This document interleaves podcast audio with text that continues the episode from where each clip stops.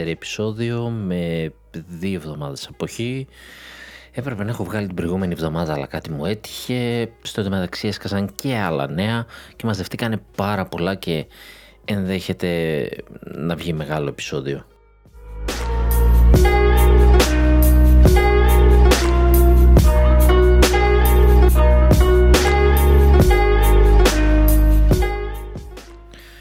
Βέβαια είναι και μια μεγάλη εβδομάδα, εβδομάδα πένθους, ε, περίεργη εβδομάδα, οπότε μάλλον θα πάμε έτσι σε χαμηλούς ρυθμούς.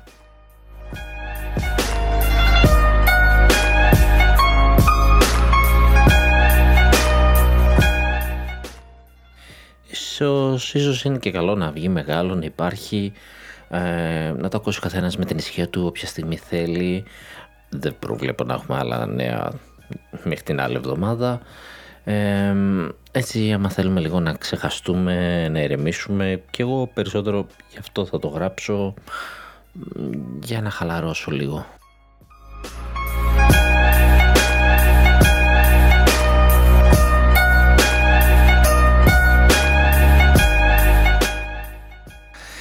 Είναι τέτοιο πρωινό νούμερο 65 αν θυμάμαι καλά και, και τι έχουμε.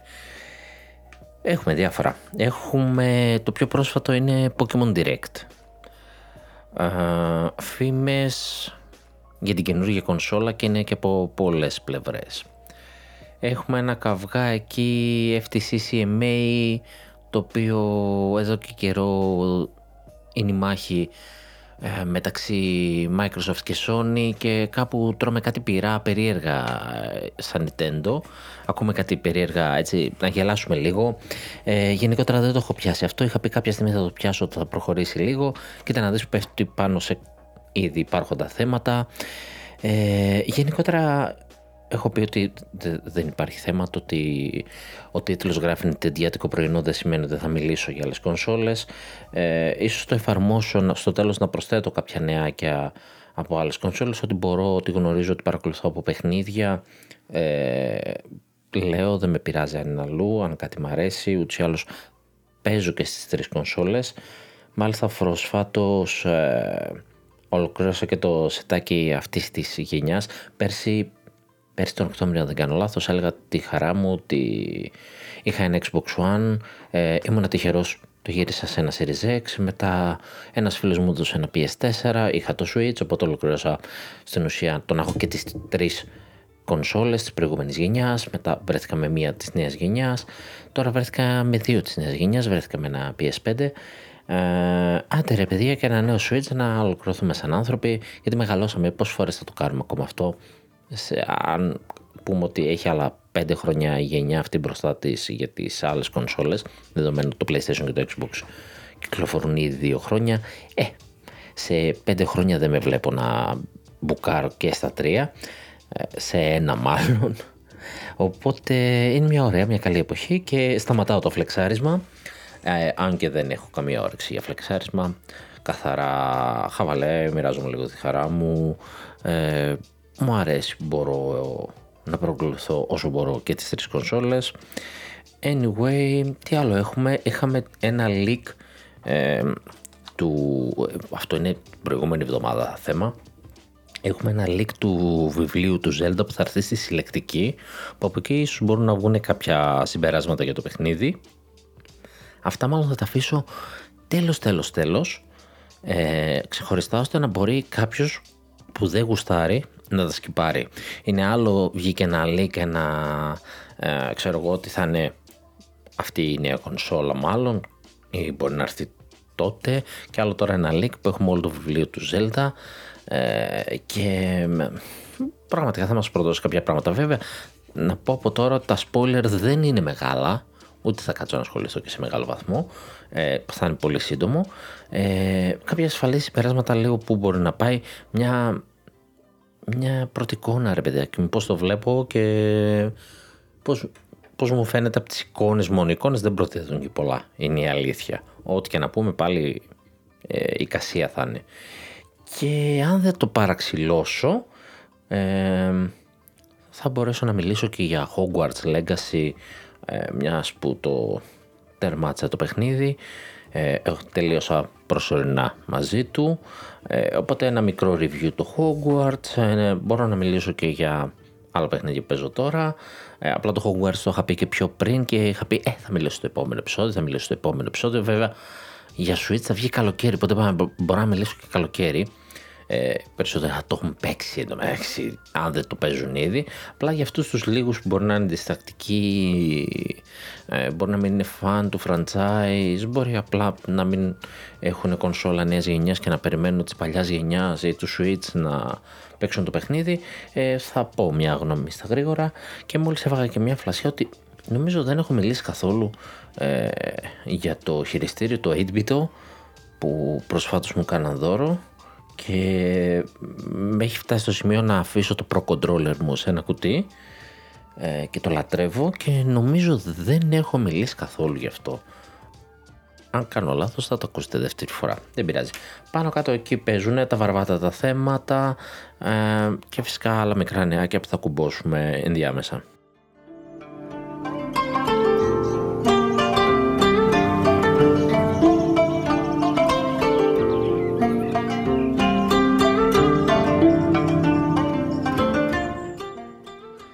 Εντάξει, όταν ξεκινάει δικό μου επεισόδιο με πρόγραμμα και με τίτλους του τι θα δούμε ε, και έχω μιλήσει ήδη 5-7 λεπτά ε, νομίζω από τώρα φαίνεται ότι θα βγει μεγάλο. Θα προσπαθήσω όμως να είμαι σύντομος και περιεκτικός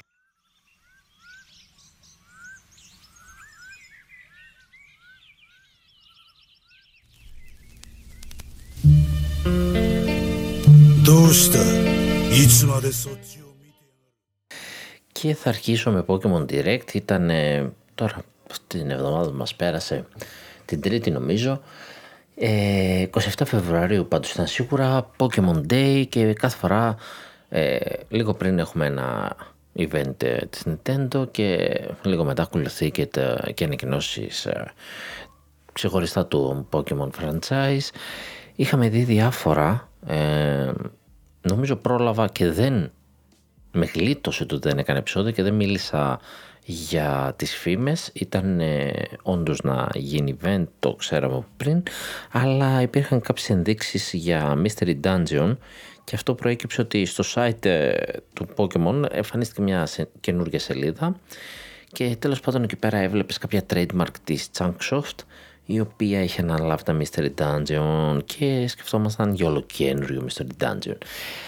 Όχι, δεν το πήραμε και δεν πήραμε και καμία σύνδεση με, το, με τη Junksoft και δεν ξέρω τι σημαίνει.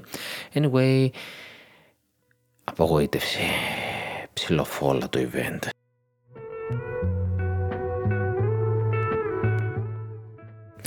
Ήταν από αυτά ρε παιδί μου που είχαμε εμείς το hype, τις φήμες ε, και μετά απογοητευτήκαμε, OK. Okay. Ε, τι μας είπε, εντάξει κλασικά, Pokemon Gold ε, πρωτοθλήματα. Ναι, εντάξει, κάθε χρόνο τέτοια εποχή τα ανακοινώνει, ημερομηνίες, κουλουπού, λεπτομέρειες. Ε, Pokemon Trading Card Game Classic. Φέρνει ένα ωραίο κουτί να παίξει την αρχική μορφή του παιχνιδιού από ό,τι καταλαβαίνω ε, μέσα σε ένα πολυτελές deluxe πακέτο. Δεν ξέρω τι φάση. Θα βγάλει και άλλες. Ε, είναι ένα deluxe πακέτο. Έχει μέσα μάρκες για να παίξει το παιχνίδι, τις κάρτες. Ε, πολύ όμορφο. Ψηλιάζω ακριβό. Why? Ε, θα μας δώσει λίγο στον εξομοιωτή του Game Boy το πρώτο Pokemon Trading Card. Θα παίξουμε το Classic. Και μαζί ανακοίνωσε και σειρά, νέα σειρά για το Netflix. Βγήκε η υπεύθυνη Netflix, ε, μια κυρία, δεν θυμάμαι το όνομά της, δεν θυμάμαι ακριβώς τη θέση της, ε, και μας έδειξε ένα ε, stop motion animation ήταν με τον Psyduck και έναν πρωταγωνιστή που δεν γνωρίζουμε και λέγεται Pokemon Concierge. Ναι, ε, μάλλον θα έχουμε πάλι Pokemon ε, Resort ε, καταστάσεις. Ε, κάνω λάθος, ο πρωταγωνιστής είναι ο Haru και OK, okay, ναι. Ε, περισσότερο δείχνει απλά να ανοίγει τα φτερά της δεξιά-αριστερά. Δηλαδή δεν θα εκπλαγώ αν πει μετά να ξέρετε τι, κάναμε και αυτό με τον Disney. Κάναμε και αυτό με τους άλλους, ξέρω εγώ. Κάτι τέτοιο μου κάνει. Και μετά μας έδειξε Pokemon Unite, νέο Pokemon, έρχεται ο Zacian στο Pokemon Unite. Ε, πάρε Pokemon Cafe Remix ε, τα starter της τελευταίας ε, της Pokemon ε, Violet Scarlet. Πάρ' το και αυτό. Και OK okay, εντάξει αυτά αναμενόμενα, αναμενόμενα βαρεμάρα λες εντάξει το ξέραμε αυτά θα τα πει. Και πάμε υποτίθεται τώρα στα καλά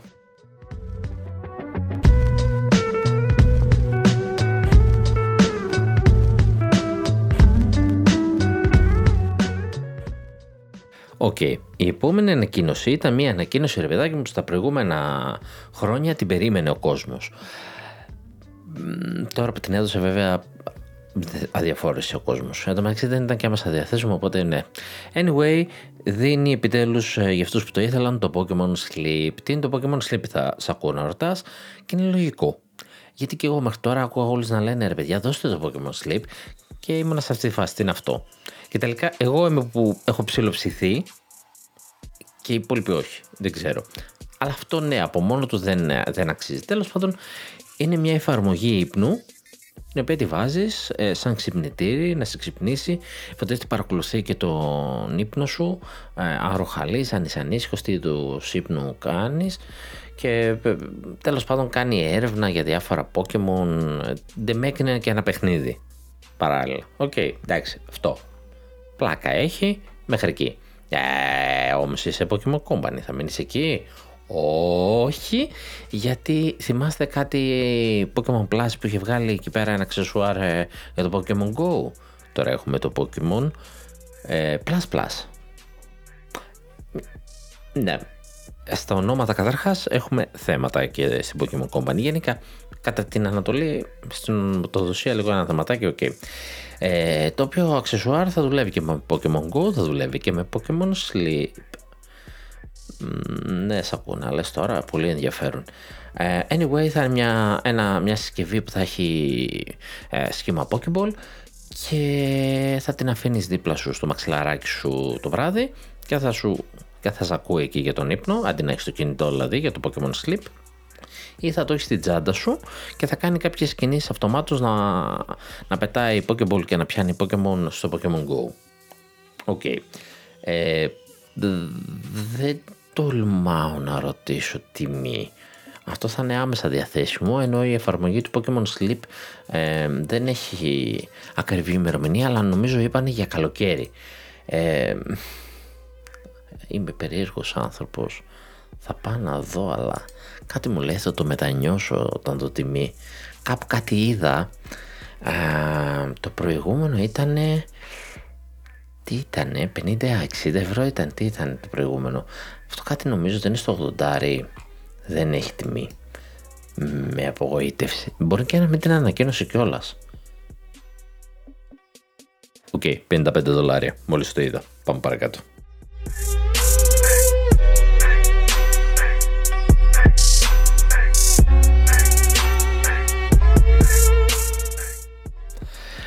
Σκαλώματα, έπρεπε να το μάθω. Ε, καπάκι πήγαμε στο τελευταίο κομμάτι και λέμε τελευταίο κομμάτι, όπα. Αυτό δεν πάει πολύ καλά, το ξέρουμε. Ε, και δεν πάει πολύ καλά γιατί ξέρουμε ότι θα είναι Scarlet Violet.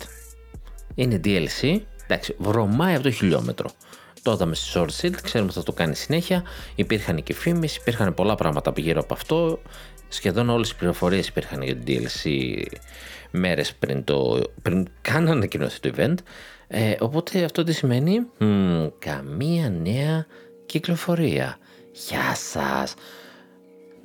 ωραία, εξαίρετα. Λοιπόν, αρχικά, Scarlet and Violet άμεσα διαθέσιμα μετά το event, το patch 1.2, το οποίο διορθώνει πολλά bug. Ε, μπήκα πολύ γρήγορα, ναι τα διορθώνει. όχι τελείως, δεν είναι να πεις ότι το κάνει μαγεία, αλλά τέλος πάντων είναι λίγο πιο υπεφερτό. Δεν ξέρω τι θυσίες έχει κάνει για να το κάνει αυτό. Ε, είχαν ακουστεί ότι θα μειώσει το πλήθος των Pokemon, ξέρω εγώ. Μάλλον μειώνει το πλήθος των Pokemon το οποίο φορτώνει. Νομίζω αρχίζουν και αυτά να κάνουν pop-up ε, πιο πολύ. Ε, δηλαδή όπου κοιτάξεις λίγο βλέπεις και αν κάνεις κανένα ξαφνικό γυρίσει και αυτά αρχίζουν να κάνουν pop-up Pokemon. Δεν δε σώζεται είναι η αλήθεια αυτή η κατάσταση. Ε, ανακοίνωσε δύο καινούρια ας το πούμε legendary βασικά μια παραλλαγή του Suicune και του Verizon Verizon όπου να πιάσεις το online κομμάτι το οποίο δεν φτιάχτηκε το πόσο αργό είναι και μάλιστα είχε και ένα bug από το patch το οποίο σε κάποια φάση νομίζω το κάνει και unplayable. Για λίγο. Yeah, καλά πήγε. Anyway, ε, μας ανακοίνωσε λοιπόν και το DLC για 35 λοιπόν ευρώ θα πάρετε το DLC όπου θα έχει δύο μέρη το Hidden Treasure of Area Zero γιατί είναι Area Zero θα, θα, θα, θα έπαιζε μπαλίτσα εννοείται ε, αυτό είναι το όνομα του DLC και των δύο μέρ, και το Part 1 και το Part 2 35 ευρώ σύνολο και το Part 1 το οποίο θα λέγεται The Teal Mask θα είναι για το φθινόπωρο του 23. Μας έδειξε και ένα Legendary ε, και μας έδειξε και το Part 2, ε, το Indigo Disc, το οποίο είναι για το χειμώνα του 23. Πολύ κολλητά. Πάρα πολύ κολλητά. Το Short Shield είχαν έρθει και νωρίτερα. Είχαν ανακοινωθεί δηλαδή δύο μήνες νωρίτερα όχι, ανακοινώθηκαν πάλι Pokemon Day, αλλά ήταν το πρώτο μέρος το καλοκαίρι και το δεύτερο μέρος ήταν το φθινόπωρο. Εδώ έχει μια καθυστέρηση. Κρατήστε την αυτή, την καθυστέρηση, θα τη χρησιμοποιήσω πιο μετά όμως. Θα το θυμάμαστε.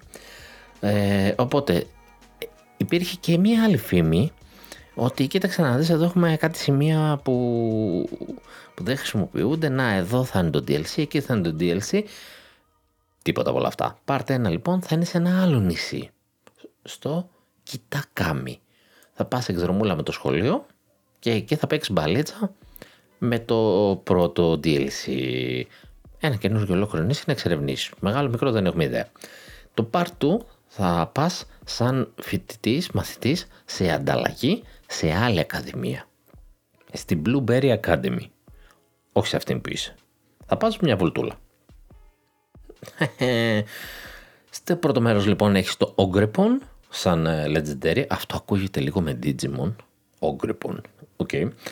Και στο δεύτερο part θα έχεις το Terrapagos, το οποίο όχι πολύ διαφορετικά από ό,τι ακούγεται, είναι μια χελώνα. Το οποίο είναι γαμάτο γιατί μοιάζει λίγο ghost και έχει ένα καβούκι που το κάθε ε, κάθε πλάκα, εκεί που ενώνεται το, το, το σχέδιο της χελώνας, έτσι πως είναι η χελώνα, ρε παιδί μου, και έχει τα διάφορα έτσι, σαν πλακίδι που ενώνεται στο καβούκι της, ε, το κάθε ένα ε, είναι από ένα type ενός Pokemon. Θα, έχει, θα είναι multi-type. Ε, νομίζω δώσανε και τι ακριβώς είναι οι τύποι τους, απλά έχει ένα ωραίο καβουκάκι με αφήνεις να ονειρεύομαι ότι μπορεί να χρησιμοποιήσει παραπάνω από το τι, τι πώς είναι. Anyway, θα τα δούμε. Ε, μας έδειξε και κάποια πλάνα παραπάνω. OK. Okay. Ψήθηκα. Όχι, δεν ψήθηκα. Δεν ψήθηκα. Βέβαια, να πω ότι το DLC του Sword and Shield ήταν πολύ καλύτερο από το Sword and Shield. Ειδικά το δεύτερο. Ε, στην, στην Τούνδρα το πρώτο με το νησί δεν πήγε καλά. Οπότε, μάλλον και το κάτι τέτοιο προβλεπόμαστε. Καλύτερα ένα νησί να ξενερώνουμε και μετά μας πηγαίνει στην άλλη ακαδημία και θα έχει πλάκα. Anyway, 35 ευρώ εξτρά. Ε, και πάνω σε αυτή την κυκλοφορία στηρίχθηκε και η φήμη για τη νέα κονσόλα την οποία δεν θα πω τώρα. Ας μείνουμε λίγο στα Pokemon. Επίσης μάθαμε ότι το το DLC θα δίνει άλλα 230 Pokemon. Έχουμε 400, πάμε στα 630. Προφανώς δεν θα είναι καινούρια. Οκ. Και παραλλαγές. Ε, καλή επέκταση αυτή. Αλλά αυτό ήταν το event. Προσπαθώ να βρω πράγματα να πω. Και δεν μπορώ να ενθουσιαστώ για κανένα λόγο γιατί αυτό ήταν. Για τους βασικούς ποκεμονάκητες ε, ήταν λίγο βασικά και για αυτούς που παίζουν όλα τα franchise ok, το ότι ήρθε ένας χαρακτήρας εξτρά στο Pokemon Unite Climb Mine. Κάθε μέρα ξέρω εγώ. Όχι εντάξει κάθε μέρα υπερβολή κάθε μήνα. Αλλά αυτό Τίποτα, τίποτα το καινούριο. Βέβαια η Pokemon Company προσφάτως μας έχει φάει τα αυτιά ότι η Game Freak βασικά ότι πρέπει να, να φτιάξει κάτι άλλο εκτός από Pokemon και σύμφωνο μαζί της μάθε να φτιάχνεις τίποτα άλλο γιατί δεν, δεν την παλεύουμε κι εμείς, τα θέλουμε τα Pokemon αλλά φτιάξε καλό Pokemon, παρήδες παλού. Ε, και είναι και φήμες και άλλες για τα Pokemon, βασικά δεν είναι φήμες είναι πράγματα που γίνονται και απλά δεν είναι έτοιμα ακόμα. Ε, τα οποία ξέραμε, συνεχίζουμε να ακούμε και είναι αυτή η απογοήτευση. Τι, τι, τι θα δούμε.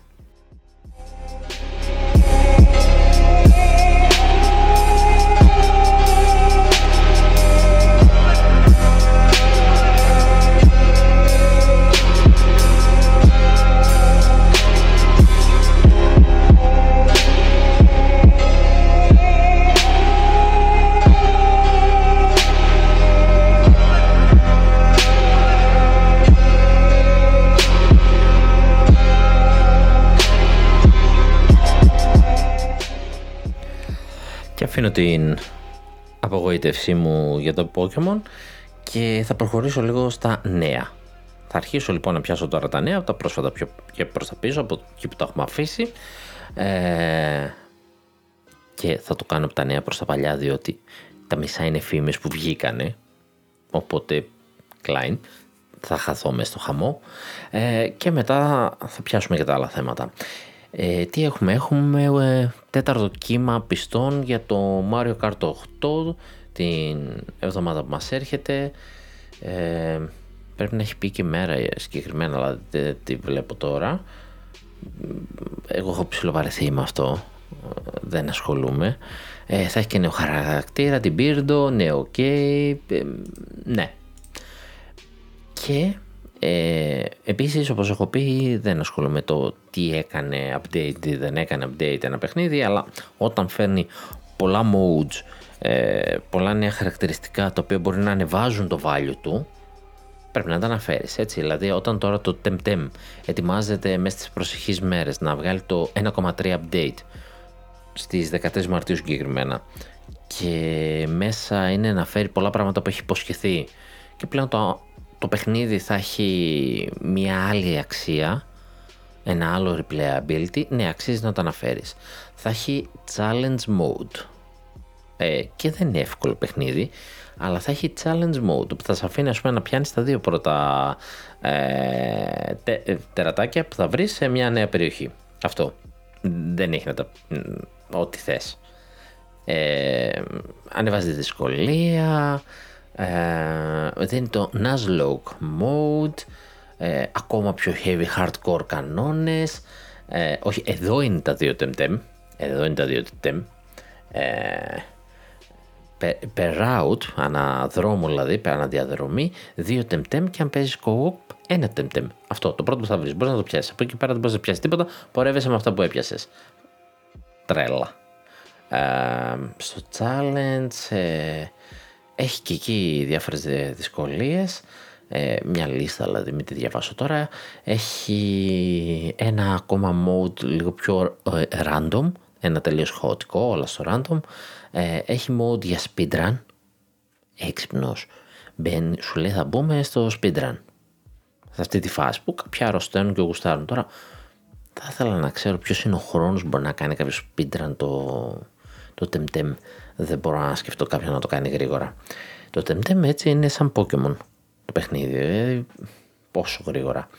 Ε, νέα περιοχή, τα Nando Lamps, ε, νέο νόμισμα, τα Luma Drops και το Season 2 στα Rank Rewards γιατί έχει στην ουσία ένα MMO είναι, Pokemon MMO φάση.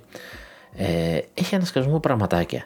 Άμα μπορώ να κάτσω δηλαδή ένα ταρτάκι να διαβάζω τι, τι, και να σχολιάζω αυτό, όχι δεν θα το κάνω μην τρομάζετε, ε, το οποίο ανεβάζει ρε φίλε το value. Δηλαδή όταν το παιχνίδι σου λέει έχω ε, 40 ευρώ αν θυμάμαι καλά και ήταν αυτό που ήταν και βάζει αυτά μέσα έτσι σαν δωρεάν update ό,τι τύπος παίκτη και να είσαι και να μην είσαι το MMO να θες το νέο season θα πας να παίξεις ξέρω εγώ στο challenge mode.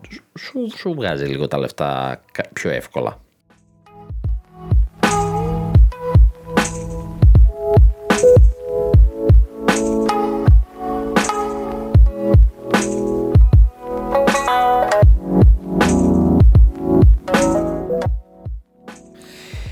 ακούσει πάρα πολλά και συνεχίζουμε να ακούμε για Detective Pikachu.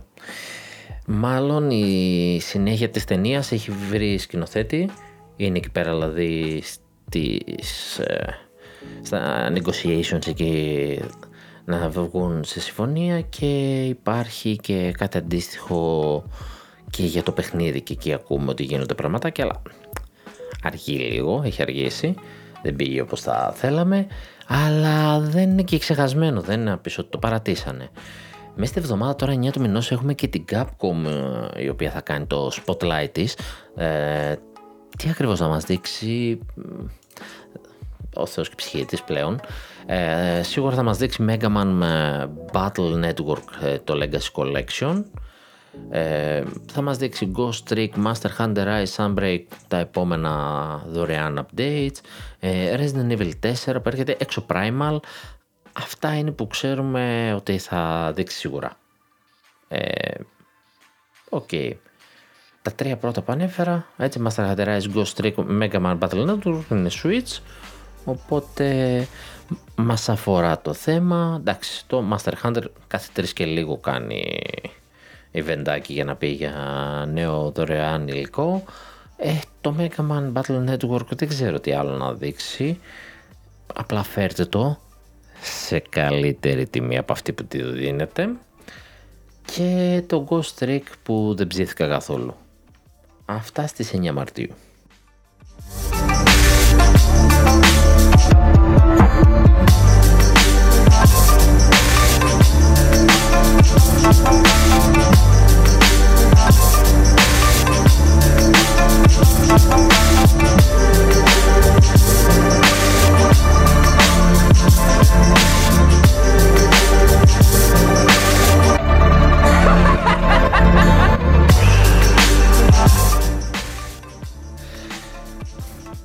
Τα DLC δεν σταματάνε για την Nintendo. 8 Μαρτίου θα έρθει και το τρίτο μέρος του Expansion Pass ε, DLC για το Fire Emblem Engage.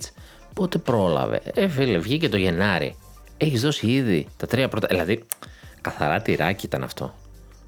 Και το έχω ξαναπεί. Όταν ξεκινάς με Edgard, Dimitri και Claude, δηλαδή τους τρεις πρωταγωνιστές του πιο επιτυχημένου ε, Fire Emblem του προηγούμενου, ε, είναι ξεκάθαρο τυράκι για να αγοράσει το DLC. Δίνεις και γνωστούς χαρακτήρες από τα παλιά, να πιάσεις και τους παλιούς, να ευχαριστηθείς.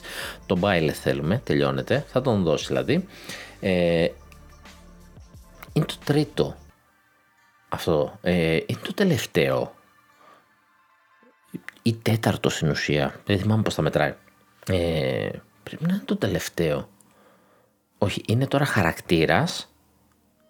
Ωραία, ωραία. Το θυμήθηκα. Είναι χαρακτήρας τώρα. Ε, ο Chrome και, ε, Chrome και Robin είναι τώρα. Το τελευταίο πακέτο χαρακτήρων είναι αυτό.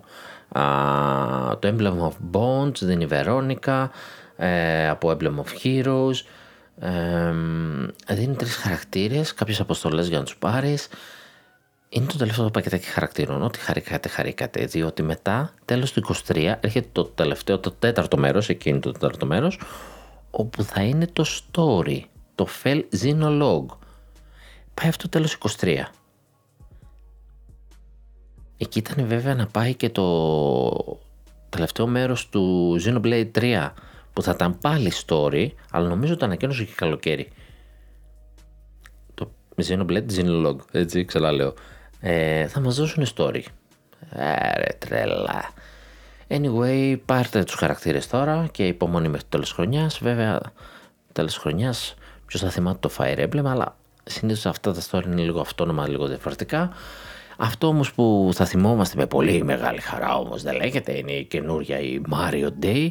Γιατί μετά την Pokemon Day έχουμε τη Mario Day που είναι 10 Μαρτίου διότι Mario το 10 λογοπαίγνιο φοβερό το May the 4th be with you.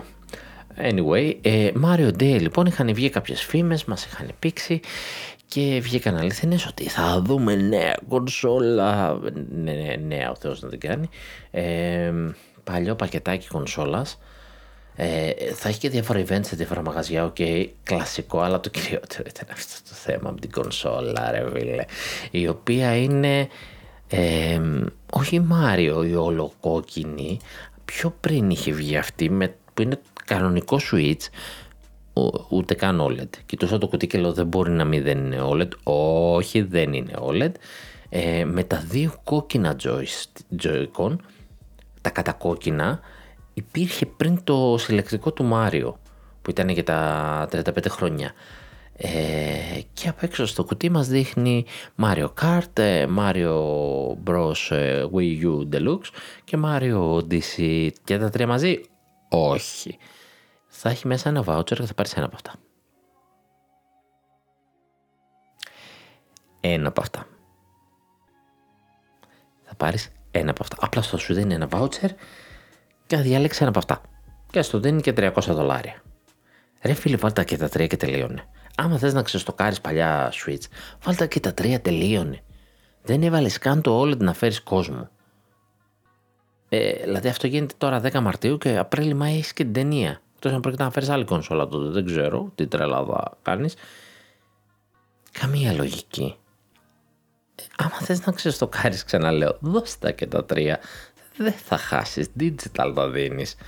Ε, ώρες ώρες δεν ξέρω τι συμβαίνει anyway ε, προσφάτως κυκλοφόρησε και το Metroid Prime το physical έτσι γιατί το digital κυκλοφόρησε πριν δύο-τρεις εβδομάδες και τώρα μας ανακοίνωσε και το πρώτο παιχνίδι για τους εξομοιωτές Game Boy και Game Boy Advance. Το πρώτο παιχνίδι μετά το πρώτο κύμα ε, την ημέρα που τους ανακοίνωσε, γιατί μας είπε ότι δεν θα έχω πρόγραμμα, δεν ξέρω πότε θα βάζω, αλλά θα αξίζει ο κόπος. Αυτό το κλασικό το σπαστικό που πληρώνουμε εμείς, αλλά κάποια στιγμή θα μπουν οι παιχνίδια. Σιγά σιγά, αντί να τα έχει όλα πακέτο και να τελειώνουμε, όχι εκεί να μας έχει την πρίζα. Anyway, έρχεται 8 Μαρτίου πάλι ε, Metroid Fusion στο Game Boy Advance πρέπει να είναι αυτό. Ναι. Έρχεται και Metroid Fusion. Έπεσε πολύ Metroid. Και έχει και στο Game Boy Metroid, έχει και στο Super NES. Ε, αυτά τα παλιότερα. Και πολύ Metroid. Οπότε, α, να δούμε και κανένα Prime 4 θα γίνει.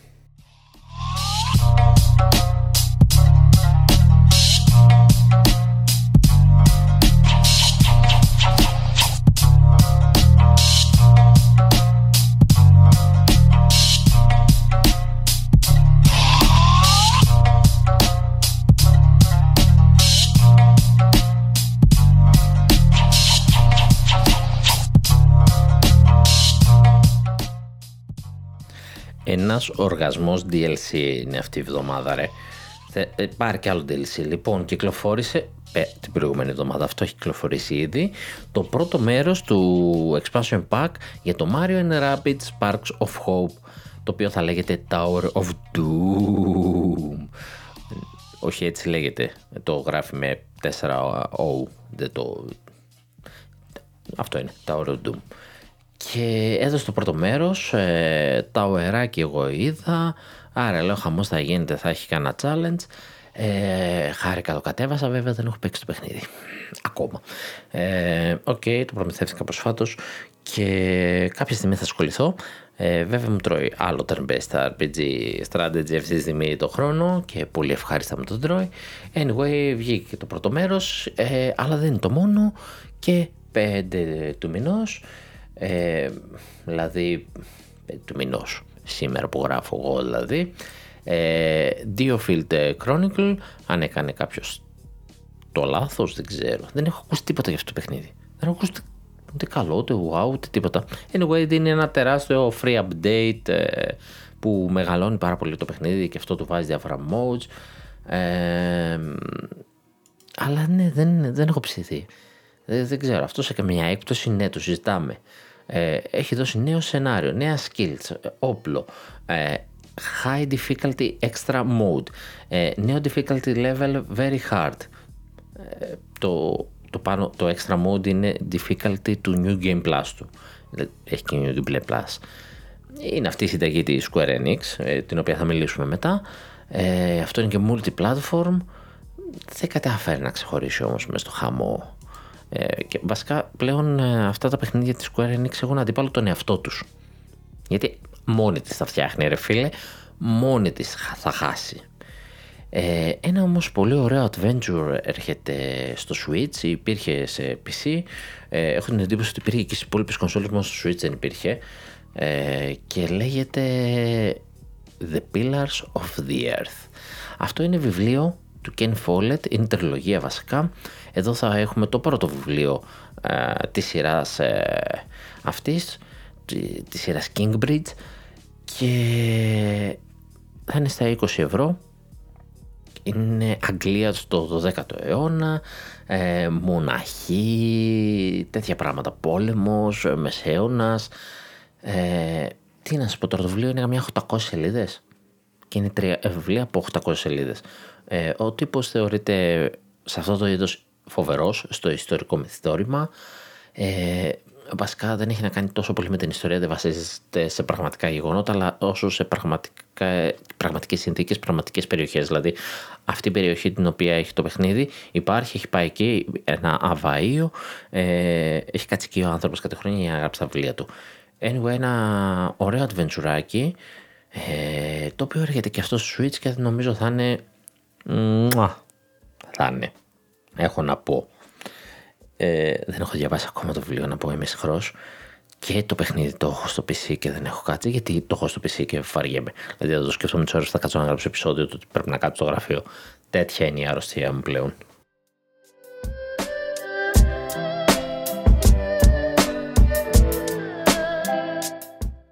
Νομίζω πλέον θα βάζω κανένα παιχνίδι να παίζω, θα ανοίγω ακουστικά και θα καταγράφω ομιλία την ώρα που παίζω, ρε. Θα, θα βγαίνει κάπως έτσι, ή λαϊβάκι, ξέρω εγώ, gameplay και ε, από κονσόλα και θα δίπλα θα διαβάζω νέα. Μόνο έτσι μπορεί να αποδώσει πλέον.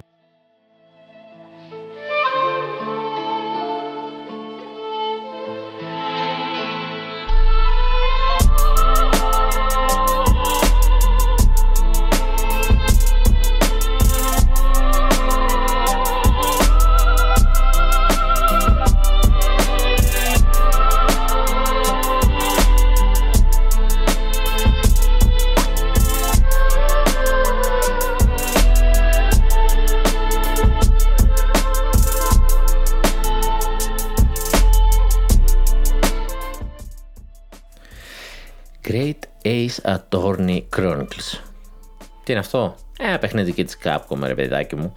Ε, το Ace Attorney έχει να κάνει με δικηγόρους. Ε, έκανε remake ένα παλιό της παιχνίδι, το The Great Ace Attorney Chronicles, το οποίο είναι έτσι λίγο εποχής. Έχει ένα χαρακτήρα ίδιος ο Sherlock. Βασικά είναι ο Sherlock, απλά δεν το λέμε γιατί είναι θέμα δικαιωμάτων. Ε, εκεί είναι λίγο και πιο διδεκτιβικό, ψάχνει στοιχεία, ενώ στα κλασικά Ace Attorney είσαι στο δικαστήριο και εκεί παρακολουθείς τις καταθέσεις και ζορίζεις τους, ε, τους μάρτυρες και βγάζεις την υπόθεση, πρέπει να κερδίσεις την υπόθεση. Ε, είχε βγει αυτό πέρσι το καλοκαίρι, πήγε πάρα πολύ καλά, θα γίνει musical. Γιατί έτσι ρε φίλε, γιατί είναι τρελή οι θα το κάνουν musical. Και παράλληλα μας είπαν ότι ξέρεις τι, φτάσαμε σχεδόν τα 10 εκατομμύρια. Για την ακρίβεια 9,8 από τον με μετρήσεις του τελευταίου, του προηγούμενου Δεκέμβρη. Δεκέμβρη του 2022. 9,8 ε, εκατομμύρια. Πες 10 θα έχει πάει τώρα. Όλου του franchise να τονίσω. Δεν είναι τόσο μεγάλο franchise, αλλά αυτό το τελευταίο που έβγαλε πέρσι, το οποίο είναι remake παλιότερο, είναι ίσως το καλύτερο Ace της ε, και το, το, το ξανά φτιάξε με πολύ μεράκι, με πολύ αγάπη. Ε, δεν είμαι σίγουρος αν είναι remake ή remaster, μάλλον remaster θα είναι, αλλά δεν, δεν το καταλαβαίνεις. Αν πάτε να το πάρετε, είναι δύο παιχνίδια στην ουσία. Ε, πάρτε και την τριλογία του Ace Attorney με τον δικηγόρο, το Phoenix Wright. Αλλά έτσι και το παίξετε και δεν, σας, δεν έχετε ακούσει να σας λένε ότι ξέρετε τι, είναι remaster, δεν θα το καταλάβετε. Επίσης μάθαμε ότι η Microsoft δηλαδή μας είπε ότι θα, στους μήνες που θα έρθουν θα έχει και άλλες αποκαλύψεις τύπου GoldenEye. Κοινώς ε, θα βάλει μπρος τη Rare. Γιατί άμα βάλει μπρος τη Rare μπορεί να αρχίσουμε να βλέπουμε κι εμείς. Είναι πολύ πιθανό δηλαδή να δούμε τίποτα στην online συνδρομή. Κάποια παιχνίδια που μέχρι τώρα ήταν G's γιατί ήταν της Rare και ήταν μπέρδεμα σε ποιον ανήκει. Βλέπε Banjo Kazooie. OK, okay, οπότε μπορεί να σκάσει και στους δύο. Ε, πάλι με καμιά πατέντα το ένα θα παίζει 4K, το άλλο θα παίζει online τύπου, δεν ξέρω, σαν τον GoldenEye πάντως. Είπε ότι περιμένετε και άλλα τέτοια. Και μιλώντας για Μάριο, στην ε, Αυστραλία έχουν βγει ήδη τα παιχνίδια του Μάριο για την ταινία. Κάτι μεγάλες φιγούρες Μάριο και Λουίτζι, ε, περίπου 15-20 εκατοστά ψιλοψιλούτσικες, ε, ένα μεγάλο κάστρο, α, ο Μπάουσερ είναι μεγάλη φιγούρα και τη γουστάρω τρελά, ε, το σκέφτομαι. Μάριο Καρτ, όλοι οι χαρακτήρες του Μάριο Καρτ σε αυτοκινητάκια, καλό πρόμο. Έχω το πει, η ταινία θα είναι καλό πρόμο για όλα τα παιχνίδια του Μάριο. Όλα θα έχει και το τέννις αμαλάχη ρε. Ε, έχουν βγει λοιπόν διάφορες φιγούρες, έχει και πιο μικρές, αλλά έχει κάποιες 20-30 κάποια εκεί είναι massive. Ε, τρέλα ρε, τρέλα. Ε, καλά θα πάει αυτό. Κάτι μου λέει θα πουλήσει παιχνίδια, ε, βίντεο παιχνίδια να βγάλει και OK. Okay.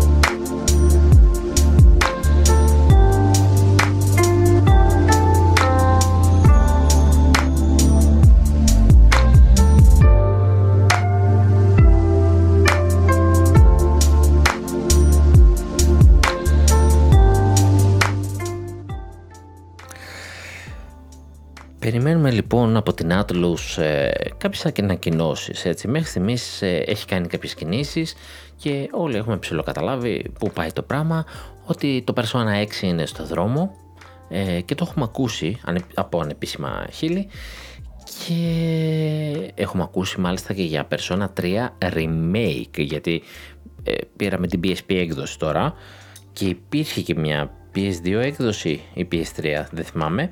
Anyway, το, PS, το Persona 3 λέγεται ότι θα γίνει και remake. Και έρχεται και το Persona 6, το οποίο από ό,τι φαίνεται θα είναι και multi-platform. Γι' αυτό αυτή η αλλαγή στάσεις δεν μας χαλάει, φέρ το Switch και κάνω τι θες. Και βγαίνουν κάποιες πηγές και λένε ότι δεν υπάρχει καμία πιθανότητα να κυκλοφορήσει μέσα στο 23. Πήρε καθυστέρηση και υπάρχει περίπου ένα πλαίσιο το οποίο υπολογίζουν πολύ χονδρικά ότι θα βγει, το οποίο όμως δεν μπορούμε να μας πει, ε, αλλά δεν το βλέπει για μέσα το 23. Και μάλλον θα βγει πρώτα το Persona 3 το remake ε, και μετά το 6. Ε, έτσι φαίνεται. Ε, ναι, ήταν, ε, έπαιζε και φήμη να το δούμε στη, στο show της Sony, δεν είδαμε κάτι.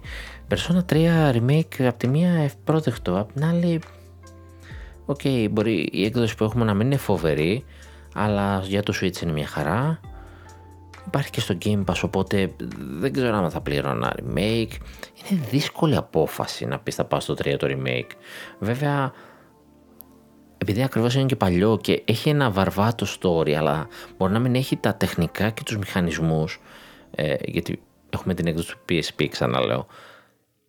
Ίσως είναι μια καλή ευκαιρία, αλλά μην το χρεώσει full, ρε παιδί μου, παιχνίδι. Ήδη το χρεώνεις 20 ευρώ, ε, να κάνεις και το remake, δεν μπορείς να πας πάνω από 40 για μένα. Όχι ότι δεν θα τάξιζε τα 60, δεν θα στεκόταν καλά σαν παιχνίδι, έτσι. Αλλά το βρίσκω λίγο δύσκολο. Ε, δεν πάει το χέρι μου εμένα. Αυτό όμως που σκέφτεται να πάει είναι στο καινούριο Coffee Talk. Έχω ξαναμιλήσει γι' αυτό. Υπήρχε το Coffee Talk, ένα υπέροχο πολύ visual novel παιχνίδι στην ουσία ε, είσαι ένας μπαρίστα που ακούς ε, διάφορους πελάτες σου και συνομιλείς με διάφορους πελάτες σου και εκεί βλέπεις ιστορίες να κουμπώνουν, δηλαδή ακούς κάτι από έναν και μετά ακούς και κάτι από κάτι άλλον και χωρίς να στο δίνει και στο πιάτο σου φτιάχνει μια ιστορία για τον κόσμο στον οποίο ζεις ένας κόσμος δεν λίγο του μέλλοντος. Και από gameplay δεν έχει και πολλά πράγματα πέρα από το ότι φτιάχνεις καφέ. Έτσι, γι' αυτό λέω ένα visual novel. Gameplay δεν είναι πολλά τα πράγματα που έχεις να κάνεις. Anyway, το φτιάχνει ένας τυπάς ο οποίος ε, πέθανε. Ε, το ανέλαβε μια ομάδα, κάποιοι φίλοι, κάποιοι γνωστοί, είχε κάνει ήδη την περισσότερη δουλειά, βέβαια είναι η αλήθεια. Και ετοιμάζουν το 2, episode 2. Έτσι το ονομάσαν τελικά, τα πήγαν episode 1 και 2. Ε, το δεύτερο λέγεται η και, ε, και Πεταλούδα. Δεν ξέρω τι συμβαίνει εκεί πέρα. Ε, δείχνει να έχει και μας έχει πει ότι θα έχει πολύ πιο δυνατή ιστορία. Ε, πολύ πιο δυνατό το χαρακτηριστικό του να φτιάχνεις καφέ. Θα, θα έχει gameplay. Δεν ξέρω, ίσως αρχίσει να έχει ουσία το άμα θα κάνεις καλό ή κακό καφέ στο διάλογο πέρα από τότε να σε πει τι χάλια καφέ είναι αυτός, αλλά να αλλάζει ιστορία. Ε, δεν ξέρω. Πάντως είναι για καλοκαίρι και είπαν ότι στην Ευρώπη θα κυκλοφορήσει και physical και με τα δύο μαζί. Ένα και δύο. Και παρότι το έχω digital το ένα, ε, νομίζω είναι και στο Game Pass ή βγήκε πρόσφατα. Πρέπει να βγει και πρόσφατα. Anyway, αγοράστε το φθηνό είναι. Ε, αράξτε, αν θέλετε να αράξετε χαλαρά, να δείτε μια ωραία ιστορία. Είναι ό,τι πρέπει. Το λες και talking simulator, γιατί ε, έχεις το καφέ και απλά κάνεις διάλογος με τους άλλους. Anyway, θα βγει αυτό το ωραίο πακετάκι μαζί, το οποίο ψιλοψήνω συλλεκτικά, αν και τελευταία συλλογή από physical έχει πάει στο βρόντο, γιατί διgitalάκι και φτηνά και όταν μπορούμε και άμα δεν, καλό είναι και το physical. Αλλά άλλο ένα παιχνίδι που με ψήνει για physical, γιατί να, τώρα μου την, την κάνει εδώ την απαταιωνιά, είναι ένα άλλο παιχνίδι που επίσης έχω μιλήσει πάρα πολύ, το Master Detective Archives Raincode. Raincode θα το λέμε, αλλά προφανώς υποδηλώνει το Master Detective Archives ότι θα γίνει σειρά. Η Spike Chunsoft ε, έβγαλε και ένα καινούριο τρέιλερ, μας έδειξε 10 detective. Ε, ξαναλέω, παιχνίδι, δεντεκτιβικό, μαζεύει στοιχεία, έχει και μάχες, είναι και turn-based RPG από ό,τι φαίνεται και έχει κάποιους χαρακτήρες που έχουν κάποιες supernatural ε, δυνάμεις και ο καθένας έχει μια διαφορετική. Άρα ο καθένας φαίνει κάτι άλλο στο, στο παιχνίδι, το τι στοιχεία θα ψάξεις. Ε, μας έδωσε ένα τρέιλερ, άνοιξε τα pre-order, ε, καλοκαιράκι δεν είναι και αυτό, νομίζω. Ε, το σημαντικό είναι ότι λέει αν αγοράσει το physical μέσα θα έχει ένα κωδικό που θα σου δώσει ένα digital novel το οποίο θα είναι το prequel. OK, okay, γιατί μου το κάνεις αυτό; Ευτυχώς ε, digital novel. Ε, φαντάζομαι εννοεί μια νουβέλα, ένα τεύχος σε PDF, κάτι τέτοιο ας πούμε έτσι. Δεν θα έχει gameplay. Το οποίο, OK, okay, πες, το βρίσκουμε. Δεν είναι κάτι, αλλά γιατί; Γιατί μου το κάνεις αυτό; Ε, 30 Ιουνίου, όχι απλά καλοκαίρι, αρχές καλοκαιριού, τα ακούς Baldur's Gate. Τι 31 Αυγούστου ρε. 30 Ιουνίου, ορίστε να έχουμε το καλοκαίρι μπροστά μας να το παίξουμε. Αυτό έχει φύγει day one. Δεν το συζητώ. Ε, και, και προβλέπεται να είναι πολύ ωραίο visual novel.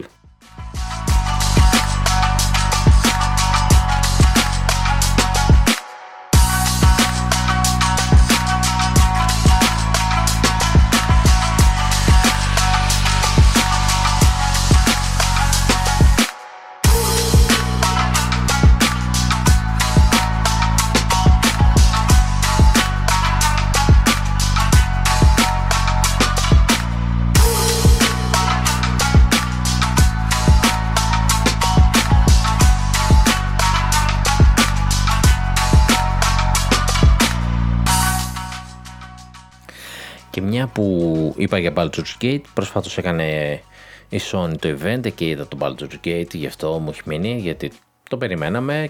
Ε, από τη Lariat έτσι που έχει φτιάξει πολύ ωραία τύπου D&D παιχνίδια. Αυτό θα είναι το πιο D&D παιχνίδι της. Ε, τα ανακοίνωσε ξαφνικά ότι θα, πάρουν, θα το πάρουν και οι κονσόλες, όχι το Switch δυστυχώς. Δεν ξέρω αργότερα αν θα κάνει κάποιο είδους port ή αν μπορεί να κάνει κάποιο είδους port. Αν όχι, Divine Divinity Original Sin 2 με κλειστά μάτια. Άμα δείτε δεν πέφτει καν η τιμή του κατά το 30 τις περισσότερες φορές γιατί, γιατί αξίζει. Ε, μια άλλη όμως είδηση που βγήκε μέσα από τη Sony και αφορά και την Nintendo είναι ένα ακόμα Naruto παιχνίδι. Ένα ακόμα Ultimate Ninja Storm. Δηλαδή πόσο, πόσο. Ε, anyway, θα αναφέρω γιατί έτσι ακούμε και μουσικές ε, στο background από Naruto σε remix. Αλλά ναι, Naruto και Boruto Ultimate Ninja Storm Storm Connections. Έβαλε και το Connections αυτή τη φορά. Κάπου μέσα στο 23, 140, 124 ε, χαρακτήρες ε, playable λέει από το, από το προηγούμενο παιχνίδι και πολλοί που θα ανακοινωθούν μετά. Δεν ξέρω, συνεχίζει μάλλον να μας δίνει το story του Boruto μέσα από εκεί. anyway, θα είναι και στο Switch. OK, okay, ναι, ναι, αδιάφορο. Εδώ μεταξύ είναι το μόνο anime παιχνίδι που την ψιλοπαλεύει. Ε, όχι, είναι και το Kakarot Dragon Ball που την παλεύει πλέον, αλλά από αυτή την εταιρεία, ναι. Ε, Νία Ρατώματα, 26 Απριλίου θα έρθει το soundtrack. Δόξα σου. Όποιος θέλει μπορεί να κάνει pre-order στα 20 δολάρια. Ε, σε συντάκι. Ε, πολύ άργησε θα πω. Ε, ένα digital format το έχουν δηλαδή στο Spotify μια official playlist ε, τα παιχνίδια σας μπορείτε να τα κάνετε και να τα ψάχνουμε. Xenoblade μιλάω σε σένα κυρίως. Ε, θα ήταν καλό. Τα αγοράζουμε κιόλας είμαστε βλαμμένοι εμείς έστω και digital αλλά τώρα CD δεν ξέρω όποιος θέλει να ασχοληθεί να το φέρει προφανώς θα έρθει από Αμερική από Ιαπωνία. Anyway ε, ένα πολύ ωραίο spoil για το Zelda Tears of the Kingdom το οποίο δεν εξεπλάγει κανένας, είναι ότι στο site έγραφε ε, ότι χρειάζεται η full έκδοση του παιχνιδιού για να χρησιμοποιήσει το DLC. Και ενώ στο παιχνίδι έχει DLC, ρε παιδάκι μου, και μας το λέει από τώρα, ε, προφανώς θα μας τα ανακοινώσει. Σίγουρα, σίγουρα τώρα, ε, Μάιο να κυκλοφορήσει, μέσα στον Απρίλιο θα έχουμε ένα Breath of, ε, Breath of the Wild, ID, ένα Tears of the Kingdom Direct, γιατί πάλι έδειξε πολύ λίγα. Εκεί σίγουρα θα, μα, θα, θα φάει κανένα μισάωρο 40 λεπτό άμα το δείχνει ε, και, θα, και θα μας δείξει και το DLC. Αν και κανονικά αυτά τα δείχνει και σε κάτι Treehouse για gameplay, αλλά OK. Okay θα, θα έρθει αυτό. Δεν μπορεί να μην έρθει και το ότι θα έχει DLC νομίζω δεν εκπλήσσει κανένα.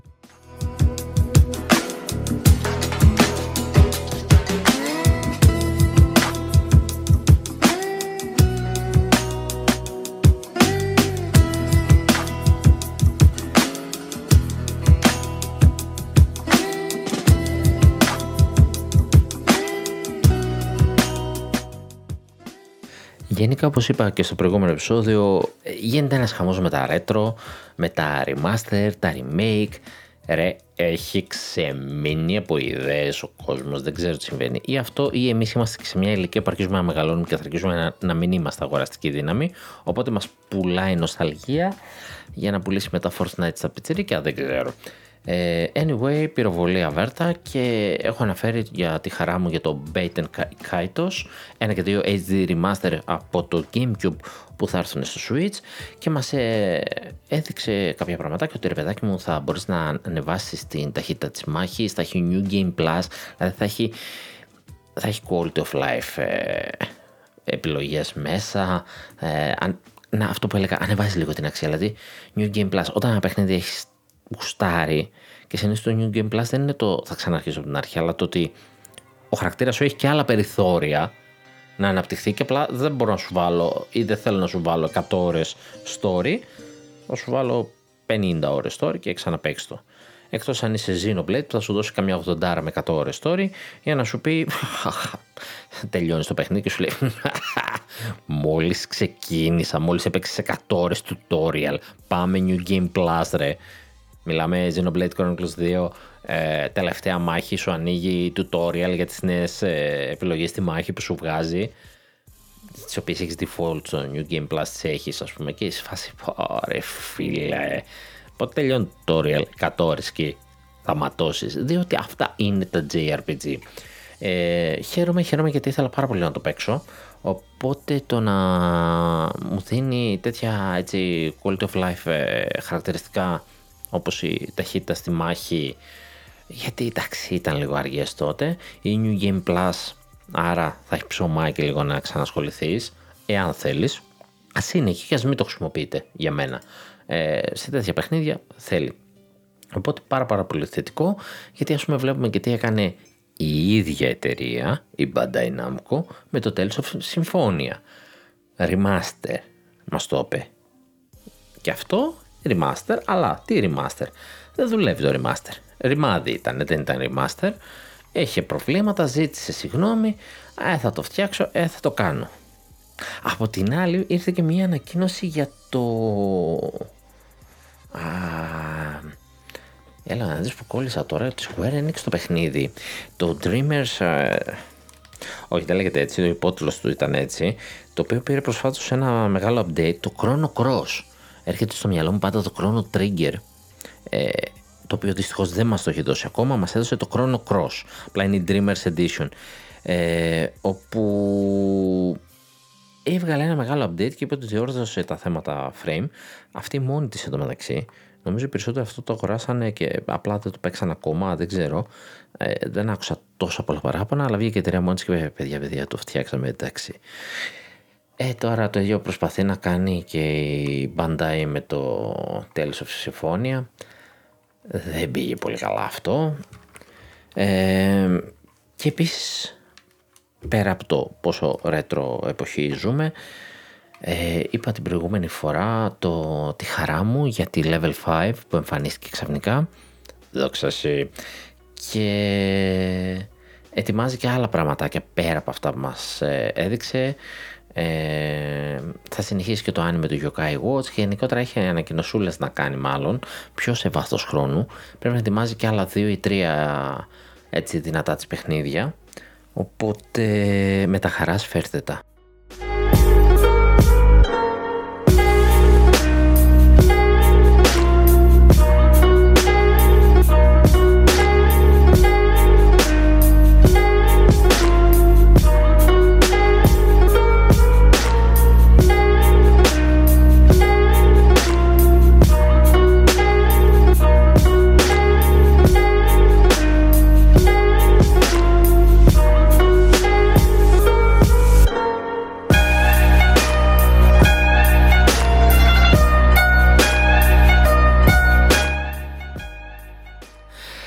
Πέρα από αυτό είχαμε και ένα μεγάλο update για το No Man's Sky, το Fractal Update.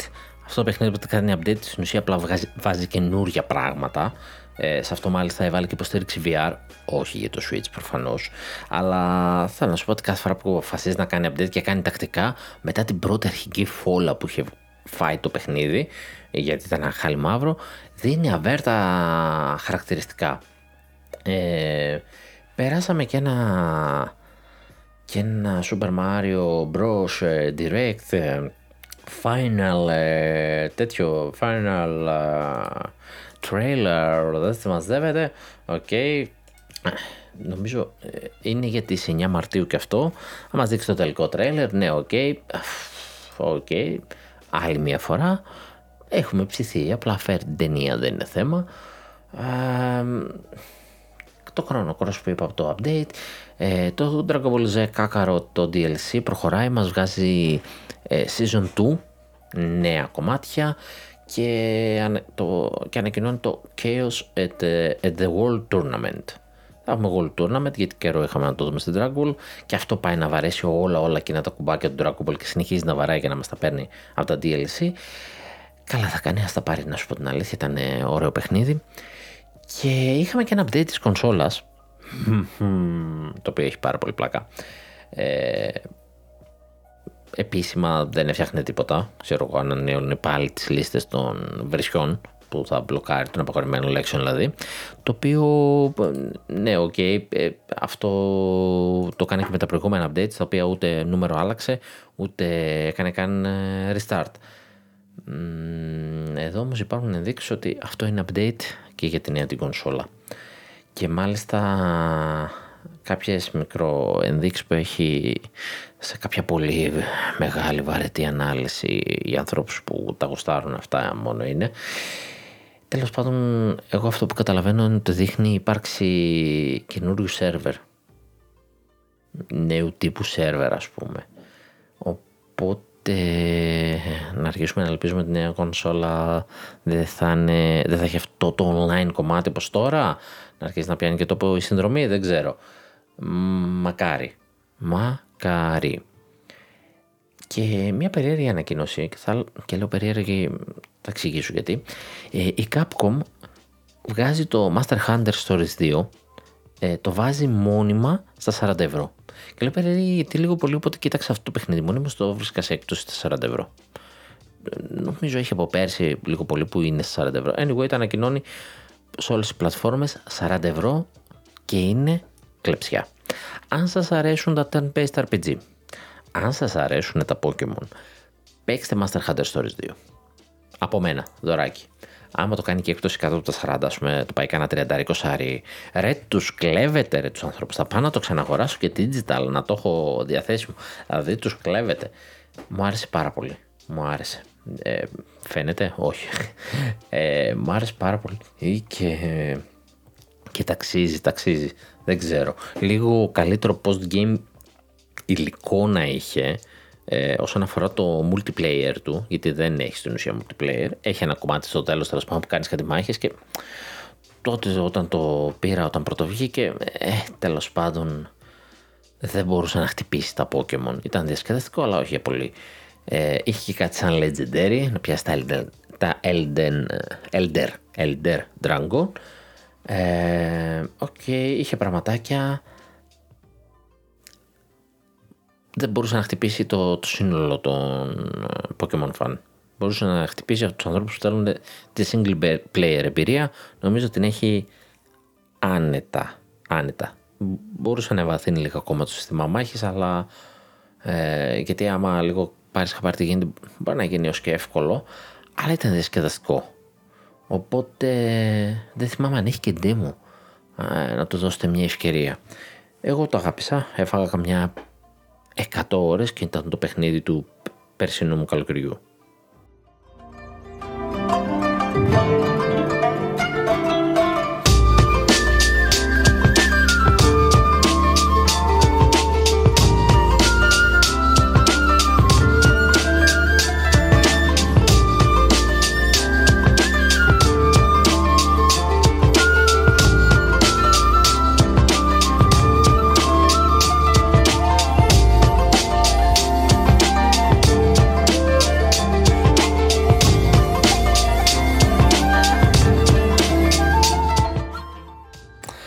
Πάμε λίγο στο ζουμάκι.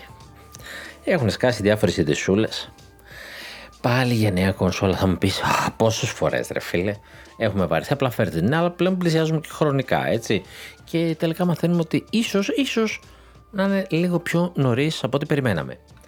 Α, τη μία, το ένα νέο που θέλω να βάλω στην παράμετρο ότι είναι επισήμως πλέον. Ε, γιατί πριν δεν ήταν επίσημο, αλλά το ξέραμε η Nintendo δεν θα εμφανιστεί στην E3. Είπε στηρίζω E3, αγαπάω E3, αλλά δεν με βολεύει στο προγραμματισμό μου. Και δεν θα είναι καμία από τις τρεις μεγάλες, έτσι. Δεν θα είναι καν το Xbox. Και καταλαβαίνουμε θέματα προγραμματισμού και πώς πήγε αυτό. Αλλά η Nintendo, ας πούμε, γιατί καλοκαίρι να μην θέλει; Δεν θα δείξει καλοκαίρι κάτι; Hmm, μήπως δεν έχει γιατί ετοιμάζεται για χειμώνα να πυροβολήσει πάλι τίποτα; Hmm, let me think.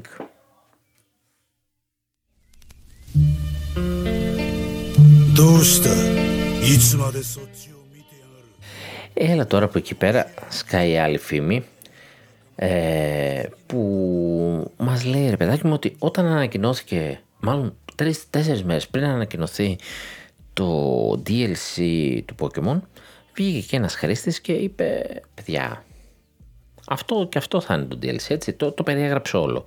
OK, okay, δεν το περιέγραψε τόσο επακριβώς, γιατί προφανώς ο άνθρωπος είναι Ιάπωνας και ερχόταν από μετάφραση. Αλλά μας είπε περίπου τον τίτλο, έπεσε μέσα, το πότε θα βγει, το τι θα κάνει. Και μας είπε ότι ανήκει σε μια εταιρεία, εξωτερική εταιρεία, η οποία δουλεύει πάνω στο Pokemon, ένας εξωτερικός συνεργάτης. Και... και ότι δουλεύει πάνω στο patch του Pokemon Scarlet and Violet για τη νέα κονσόλα.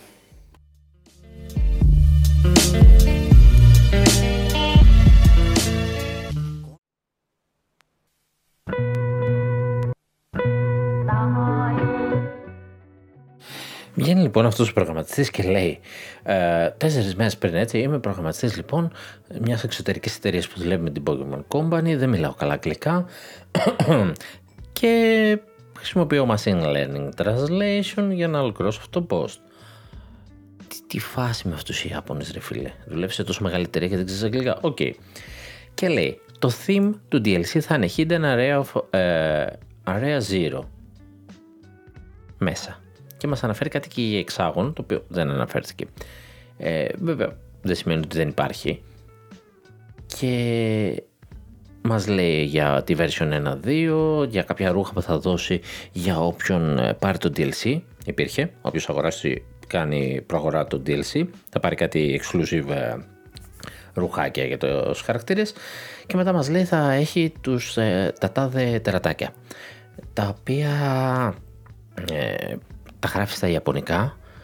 Ε, δεν έχει σημασία αν μεταφράζονται δεν μεταφράζονται σωστά. Μας εξηγεί παρακάτω ότι είναι paradox εκτό του Suicune και του Verizion. Βγήκε. Ωραία. Θα είναι Water Dragon λέει και Grass Psychic. Κανονικά. Βγήκε.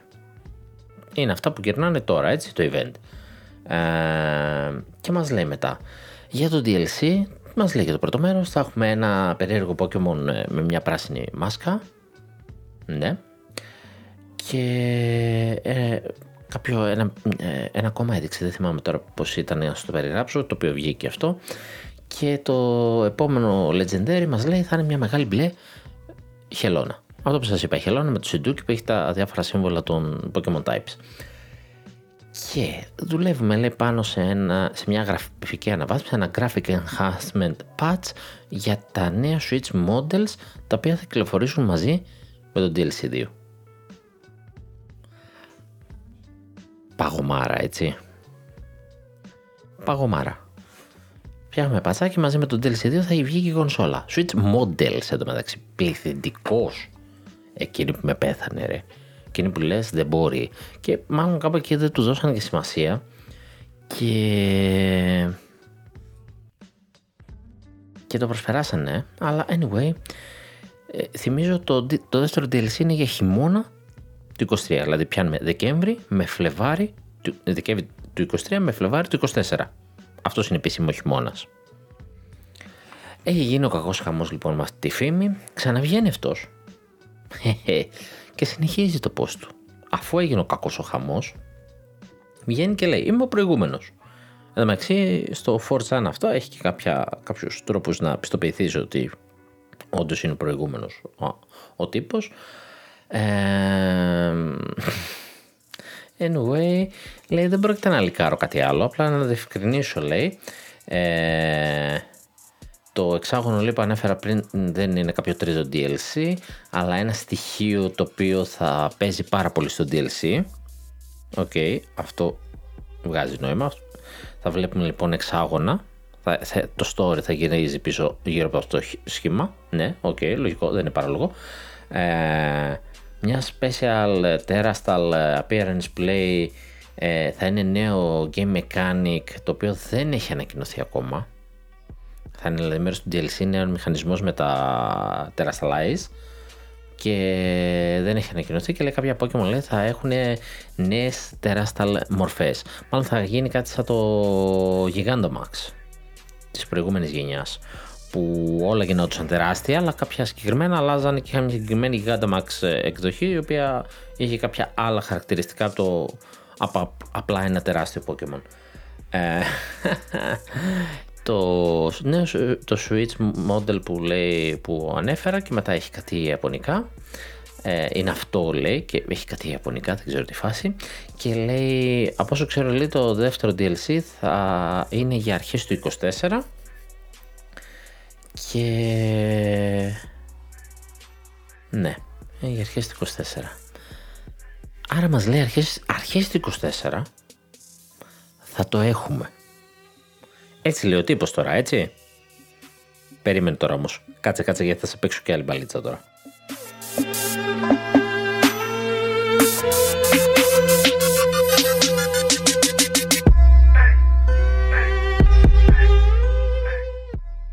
Ξαναλέω, οι μουσικάρες που ακούμε είναι από το άνιμε του Naruto σε remix. Ε, αγαπώ. Anyway, ε, σκάει και αυτό μετά το event, αυτές οι διευκρινιστικές από τον ίδιο τύπο και μία με δύο μέρες μετά, τι λέτε ότι συνέβη; Βγήκε η Nintendo και διέγραψε έναν άλλον χρήστη. Κάπου εδώ εκρήγνε το εγκέφαλό σου ρε παιδάκι μου. Πάει λοιπόν και μπλοκάρει να μην μπορεί να ποστάρει ένας άλλος τύπος. Και είναι ο, ο Factory Uncle. Κάτσε τώρα δεις τη φάση. Ο Factory Uncle είναι ένας leaker, ο οποίος μας λίκαρε πριν κάνα δύο χρόνια την ύπαρξη της νέας κονσόλας.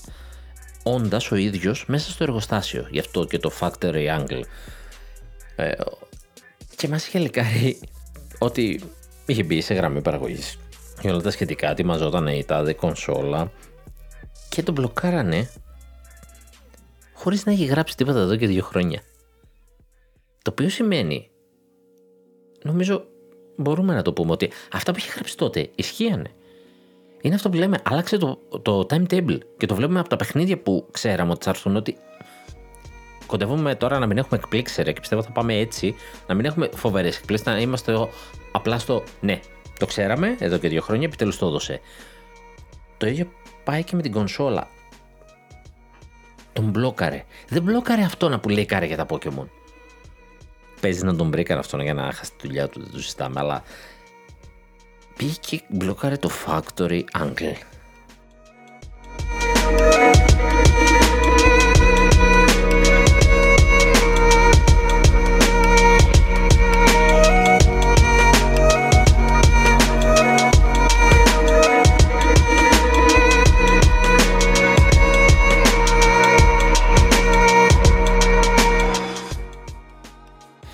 Επίσης, αυτό με κάνει να πιστεύω ότι δεν τον μπλοκάρε και αυτά που έγραψες τότε, αλλά για το τι μπορεί να γράψεις τώρα. Ότι εκείνο το λίκαρε, αλλά δεν βγήκε ποτέ. Τώρα, και μιλάμε, έφαγε πέρμα έτσι, δεν, δε, να μην μπορεί να γράψει ποτέ. Άρα κάτι δεν θέλανε να, να ακουστεί. Είχε πει αυτός ότι θα έρθει, νομίζω από αυτόν ε, είχε βγει και ότι θα, θα σκάσει και το, η έκδοση του, του Mario Day ότι θα έχουμε μια, ένα νέο κωδικό, ξέρω εγώ, αλλά μάλλον χωθήκαν το τι θα βγάλει. Άρα δεν μιλάμε για την ίδια συσκευή και το σκέφτομαι εδώ πολύ καιρό. Γιατί λένε ότι εκείνο το Switch Pro μας τελείωσε. Δεν είναι απλά θα το ονομάσουμε Switch 2. Είναι μάλλον δεν θα το βγάλουμε. Άρα βγάζει κάτι που είμαστε λίγο σε χαρτογράφητα νερά και δεν ήθελα να το βρωμίσει νωρίς. Αλλά είναι κάτι που κινητέ το δεν ήθελε υποτίθεται έτσι, γιατί δεν είναι έτοιμη και αυτή για νέα γενιά. Κάτι συμβατό με αυτή τη γενιά. Εκεί είναι που σου σκάει και ο Jeff Grab και λίγο σου κόβει τα πόδια γιατί σου λέει δεν πιστεύω λέει το Switch Pro 2 θα είναι το, νέο, το επόμενο σύστημα αλλά κάτι ενδιάμεσα. Άρα αυτό που θα έρθει αρχές 24 θα είναι κάτι τι, κάτι ενδιάμεσο σε δύναμη, κάτι ενδιάμεσο του τύπου θα δίνει μια άλλη εμπειρία μέχρι να έρθει το Switch 2. Δηλαδή αυτό το, το, το, λίγο πιο δυνατό Switch ε, με τα DLSS και αυτά δεν είναι αυτό. Ε, λίγο σοκ αυτό. Γιατί δεν ξέρω αν κάποιος θα πάει σε κάτι που είναι λίγο πιο δυνατό. Δεν ξέρω. Ε, Απλά λέει θα κάνει κάτι ενδιάμεσο με σκοπό να μεταφέρει τους χρήστες εκεί και να κρατήσει τη δημοφιλία. Ε, ναι, αλλά... Οκ. Το στηρίζουν και πάνω λίγο στην, ε, στην δήλωση του Furukawa ότι θα φέρουμε κάτι καινούργιο όταν θα έχουμε μια καινούργια εμπειρία να δώσουμε. Άρα σου λέει δεν είναι Switch 2. Και πες το πως θες. Το νόημα είναι θα πάρουμε αυτή την πιο, ε, το πιο δυνατό Switch γιατί και εμείς δεν θέλουμε κάτι τελείως καινούργιο αυτή τη στιγμή. Θέλουμε ένα δυνατό Switch. Και εμείς θέλουμε να κρατήσουμε τα παιχνίδια που έχουμε και να φέρει patch και να παίζουν καλύτερα. Να έχει και τον αλγόριθμο του DLSS εκεί πέρα το τσιπάκι να, να, να, να κάνει τα upgrades του, τα φαινομενικά. Αυτό θα το έχουμε, αυτό με έχει περδέψει. Παίζει μυστήριο και εκείνη πας και μπλοκάρεις το Factory Angle για να μην μάθεις ποτέ. Άρα δεν εμφανίζεται το καλοκαίρι στην E3 Κάποιοι έχουν αρχίσει και τα επιχειρήματα ότι δεν ξέρουμε τι παιχνίδια θα έχει μετά το, ε, μετά το Μάιο. Εντάξει, σχεδόν ποτέ δεν ξέρουμε. Δηλαδή, ξέρουμε κάποια, αλλά όχι απαραίτητα της Nintendo, αν δεν είναι κάτι μεγάλο. Οπότε, ναι, μας έδωσε το event τώρα, μας είπε για το επόμενο τρίμηνο στην ουσία εξάμηνο. Από third party ξέρουμε, ε, λίγο πολύ αυτά όπως πήγαιναν πάνε. Δεν το θεωρώ ύποπτο, αλλά δεν θα είμαι στην E3. ακούγεται για κονσόλα. Ρίχνω και ένα πιστόλι το Factory Angle πολλά φωνάζουν ότι μάλλον έρχεται. Το θέμα είναι τι έρχεται για μένα. Αυτό θέλω. Το τι έρχεται. Πόσο θα αφήσει πίσω τον εαυτό της ή όχι. Βασικά δεν θέλουμε άλλη κονσόλα. Αυτή να θέλουμε. Μπορεί να βγάζει switch από εδώ και πέρα απλά να είναι πιο δυνατά. Νομίζω τη βρήκε τη συνταγή. Δεν είναι για να βγάλει κάτι άλλο. Βγάζει switch μέχρι να σβήσει ο ήλιος. Εντάξει. Πιάσε όμω 60 καρέ επιτελούς στα παιχνίδια σου, δηλαδή έλεος.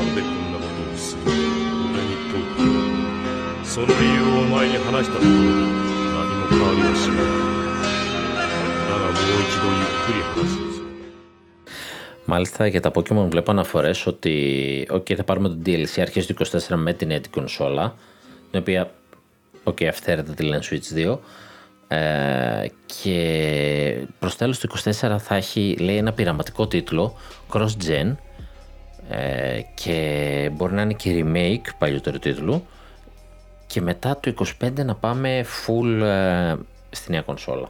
Να βγει δηλαδή η επόμενη γενιά Pokemon, η δέκατη γενιά και μάλλον μόνο για το για τη νέα κονσόλα, μάλλον. Δεν ξέρω. Και, και DLC βλέπω και Black White remake βλέπω το οποίο γαμάτο αλλά κάνει Black White ένα και δύο μαζί, κατά ένα παιχνίδι, μας θα πουλήσει δύο φορές, εντάξει. Αυτά τώρα έτσι από Pokemon.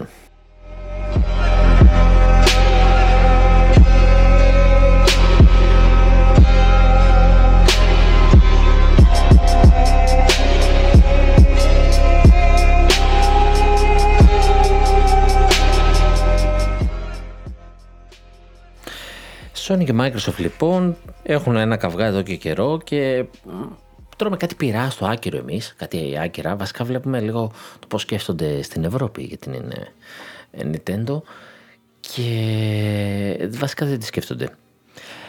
Πιο αναλυτικά η Microsoft έχει μια... έχει κάνει δεν έχει κάνει βασικά, θέλει να κάνει. Έχει προσφέρει 70 δις να πάρει την Activision Blizzard King και να την ε, φέρει υπό τη στέγη της Microsoft, 68 ε, δις για την ακρίβεια και προσπαθούν να την μπλοκάρουν οι κεφαλαγορές ε, ως θέμα ανταγωνισμού. Δηλαδή ότι αν η Microsoft πάρει αυτή την εταιρεία, ναι ρε εσύ, αλλά δημιουργεί μονοπόλιο. Η Microsoft τώρα που ακόμα που μπορεί να είναι μεγάλη σαν εταιρεία η ίδια, σαν software εταιρεία, αλλά στο gaming είναι πάτος, έτσι. Εντάξει, είναι τρίτη. Και καταϊδρωμένη. Πάει πολύ καλά με το Game Pass, προφανώς αυτό θα την έδινε ένα boost. Ε, η Sony της βάζει φρένα γιατί θέλει λέει το, το Call of Duty. Η Microsoft λέει κανένα πρόβλημα, πάρ το Call of Duty, θα το έχεις και εσύ και όλοι για 10 χρόνια λέει, εγώ το gaming θέλω, το, το mobile gaming θέλω. Λέει η Sony όχι, το θέλω για πάντα. Τι λέει για πάντα δεν γίνεται. Βασικά δεν γίνεται να βάλεις σε συμβόλαιο τη λέξη για πάντα.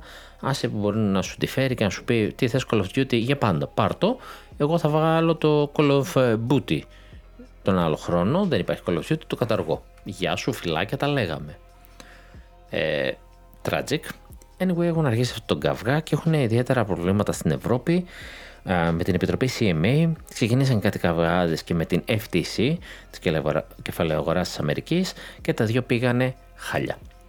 Ε, στην αρχή για ένα μήνα, δύο μήνες τώρα πόσο πάει χάλια για την Microsoft ε, βλέπουμε να καθυστερεί και να λυπούμαστε σαν gamers αλλά κάποιοι το χαίρονται ε, να καθυστερεί η εξαγορά άρα και όποια άλλα πλάνα έχει για την εταιρεία μετά και αυτό άρχισε να γίνεται κολοτούμπα Έχουμε από τη μία την FTC, την Αμερικάνικη Επιτροπή Κεφαλαγορά, ε, όπου βρίσκεται υπό έρευνα ο πρόεδρός της για το πώς χειρίστηκε και αν ήταν νόμιμες και σωστές οι διαδικασίες με τις οποίες χειρίστηκε το θέμα. Γιατί τους έχουν στείλει στα δικαστήρια και είναι να πάνε στα δικαστήρια. Ε, το οποίο θα μιλήσουμε για το δικαστήριο, γιατί εδώ ε, θα γίνει φασούλα. Και στην Ευρώπη έχουμε τη CMA που κάνει σαν να μην υπάρχει Nintendo.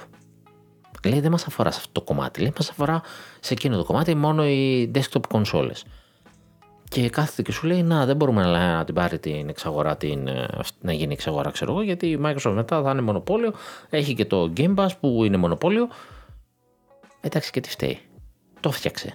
Η Sony δεν μπορούσε να ακολουθήσει. Το μόνο που υπήρχε σε streaming ήταν το Stadia. Όλοι ξέρουμε πόσο καλά πήγε αυτό. Ε, και τι να κάνει τώρα αυτή επειδή οι άλλοι δεν μπορούν να ακολουθήσουν έφτιαξε τη streaming υπηρεσία για να, πει, για να περιμένει τους άλλους να φτιάξουν streaming υπηρεσία για να μπορεί να υπάρχει ανταγωνισμός και να κάνει ό,τι εξαγορά θέλει. Τραγικό. Ε, νομίζω ότι πιο πολύ δείχνει την Sony να προσπαθεί να φρενάρει όσο μπορεί την εξαγορά και λογικό από μεριά της γιατί αν τώρα στα μισά της χρονιάς την είχε πάρει και έλεγε πάρτε Call of Duty στο Game Pass PlayStation από, από Call of Duty και FIFA ζει, δεν ζει από τα δικά της first party. Υπάρχουν και αυτά για τυράκι, αλλά η μερίδα του κόσμου είναι το 1 πέμπτο. Αυτό είναι. Και άμα δεις πόσα λεφτά δίνει, δεν ξέρω αν τα βγάζει σε αυτούς τους τίτλους, τουλάχιστον στο PS4. Ε, οικονομικά ίσως να μην συμφέρουν και τόσο. Συμφέρουν στο γόητρο, τους θέλουμε, δεν θέλουμε να εξαλειφθούν, επιμένεις σε αυτούς, καλά κάνει, τους θέλουμε αυτού, αυτές τις single player εμπειρίες, αλλά ok, okay, ξέρεις τι με χαλάσει όλο αυτό, ότι όταν ξεκίνησε αυτή η γενιά, με τη Microsoft λίγο να παίρνει κεφάλι, γιατί τον θες και τον ανταγωνισμό σου ρε παιδάκι μου. Λίγο πολύ όλα, όλα δείχναν ότι ο καθένας είχε ε, ε, μία ταυτότητα. Από την προηγούμενη γενιά την κουβάλισε και θα πήγαινε μπροστά με αυτή την ταυτότητα. Η οποία ήταν η Sony στη single player της, ε, εμπειρίες, ε, θα πουλήσει και θα Call και σε αυτά, θα πουλήσει μούρι, κονσόλα, ε, όλα αυτά. Η Microsoft θα πουλούσε Game Pass, έτσι. Game Pass θα πουλήσει, τι θα πουλήσει. Και η Nintendo θα πουλήσει το εναλλακτικό gameplay, ε, την τζαπανίλα της, τη, την τρέλα που μας πουλάει καθημερινά, όλο αυτό, ε, το στυλάκι της, το οποίο είναι κάτι μόνο του.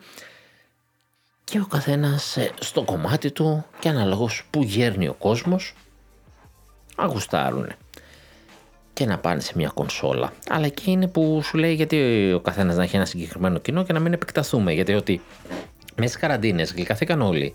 Γιατί χτύπησε κάτι τρελά νούμερα το gaming από το να κάθονται όλοι. Το οποίο φυσικά δεν βλέπουν τώρα, ένα χρόνο μετά, ε, και δεν πρόκειται να ξαναδούν. Η αλήθεια είναι. Αλλά προσπαθούν γιατί γλυκαθήκανε. Και ο καθένας το αντιμετωπίζει με διάφορου τρόπου άλλους καλούς, άλλους κακούς. Δηλαδή, καλός τρόπος Sony είναι να βγάλει λάστο σειρά, γαμάτο, γιατί σε αυτά είναι καλή, στα πιο, στην κινηματογράφηση. Και κακή το να κάθεται να κλαίγεται για τη συμφωνία. Και εκείνη που ακούς ρε παιδάκι μου και την Ευρώπη να λέει πια Nintendo; Ε, πια Nintendo δείξε λίγο νούμερακα λίγο. της Ευρώπης. Ε, εδώ τα δικά μας. Μην μπούμε παγκόσμια, άστο, αλλά δεν μπορείς να λες ποια Nintendo είναι κάτι διαφορετικό. Γιατί τι συγκρίνεις τότε στο Xbox με τη Sony, ότι είναι desktop consoles, γιατί όταν λες ότι είναι μονοπόλιο ε, το Game Pass, μάλλον όχι το Game Pass, το streaming, το streaming gaming, ε, τότε δέστε και σαν δύο διαφορετικά προϊόντα και ας τα ξεχωριστά. Πού χτυπάει μία την άλλη; Που και η Sony προσπαθεί να βάλει streaming υπηρεσίες, προσπάθησε να βάλει κάτι σαν Game Pass, δεν τα καταφέρει το ίδιο καλά και συνεχίζει να μην έχει τόσο αξία ε, συγκριτικά με το Game Pass, τουλάχιστον για μένα, για άλλους έχει. Βέβαια τα λεφτά έχει κάνει κάποια καλά βήματα και το PS Plus, είναι η αλήθεια. Αλλά ε, ε, με πειράζει η νοοτροπία της CMA και της οποιασδήποτε CMA που λίγο παπαγαλίζει αυτό που της είπανε. Έτσι δείχνει και τελικά το λέγαμε μεταξύ μας οι gamer και εντάξει κατηγορήσει και για φαμποϊσμό τα λες τέτοια αλλά αρχίζει να, να φαίνεται και στην πράξη αυτό γιατί αρχίζει να καταραίει όλο αυτό. Εκεί που η Microsoft λοιπόν δεν μιλούσε και είχε μια passive ε, συμπεριφορά και όλοι λέγανε ρε ξύπνα, ρε κάνε, έχεις τρία μεγάλη εταιρεία, εσύ κανονικά έπρεπε να είσαι όντως ο αντιπαθής, έτσι, δηλαδή να έχεις μια Microsoft και να λες πω ρε φούς, η Microsoft τώρα και έδωσε 70 δις και θα πάει να πάρει την άλλη ναι, ε, θα πρέπει να είμαστε εναντίον της, έτσι, και είμαστε υπέρ της.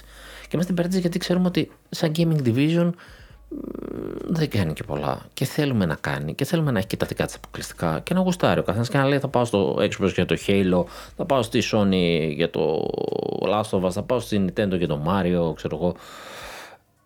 Το θέλουμε, γιατί όχι; Να έχει μια ταυτότητα. Στην τελική, καλύτερα και χειρότερα για μας. Καλύτερα γιατί θα υπάρχει μεγαλύτερη ποικιλία και ανταγωνισμός. Χειρότερα γιατί μετά θα αρχίσουμε να θέλουμε όντως και τις τρεις κονσόλες σε κάθε γωνιά για να τα παίξουμε γιατί θα γουστάρουμε πολλαπλά franchise. Αλλά, ok, okay, έγινε αυτό. Ε, μάλιστα έφαγε και ένα κράξιμο η Microsoft προσφάτως, το οποίο μάλλον δεν αντιληφθήκαν πώς το έκανε. Ε, το οποίο μπηχτή στην μπηχτή ήταν, διότι όταν η, η Επιτροπή πάει και βγάζει από την αγορά ε, την Nintendo, η Microsoft όταν έκανε την παρουσίασή της έκανε το ίδιο πράγμα.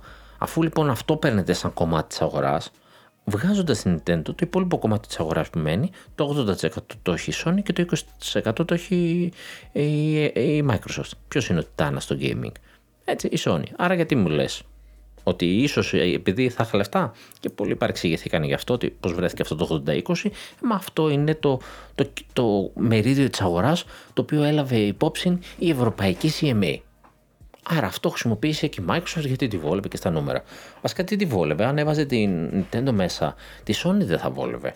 Κατά τα άλλα, το ποσοστό της ε, Microsoft θα ήταν πιο μικρό στην αγορά. Κρίμα και έχει πολύ ωραία κονσόλα. Εν μεταξύ, άμα αρχίσει να βγάζει κανένα αποκλειστικό και να ρολάρει. Α δούμε. Τέλος πάντων, γίνεται αυτός ο καυγάς και μέσα σε όλα αυτά κάνει μια κίνηση ξαφνική η Microsoft και λέει: Ελά, εδώ ρε Nintendo. Βάλουμε κάτω ένα χαρτί θα σου φέρω 10 χρόνια, σου κλείνω συμφωνία από τώρα, θα έχεις Call of Duty. Και υπογράψανε.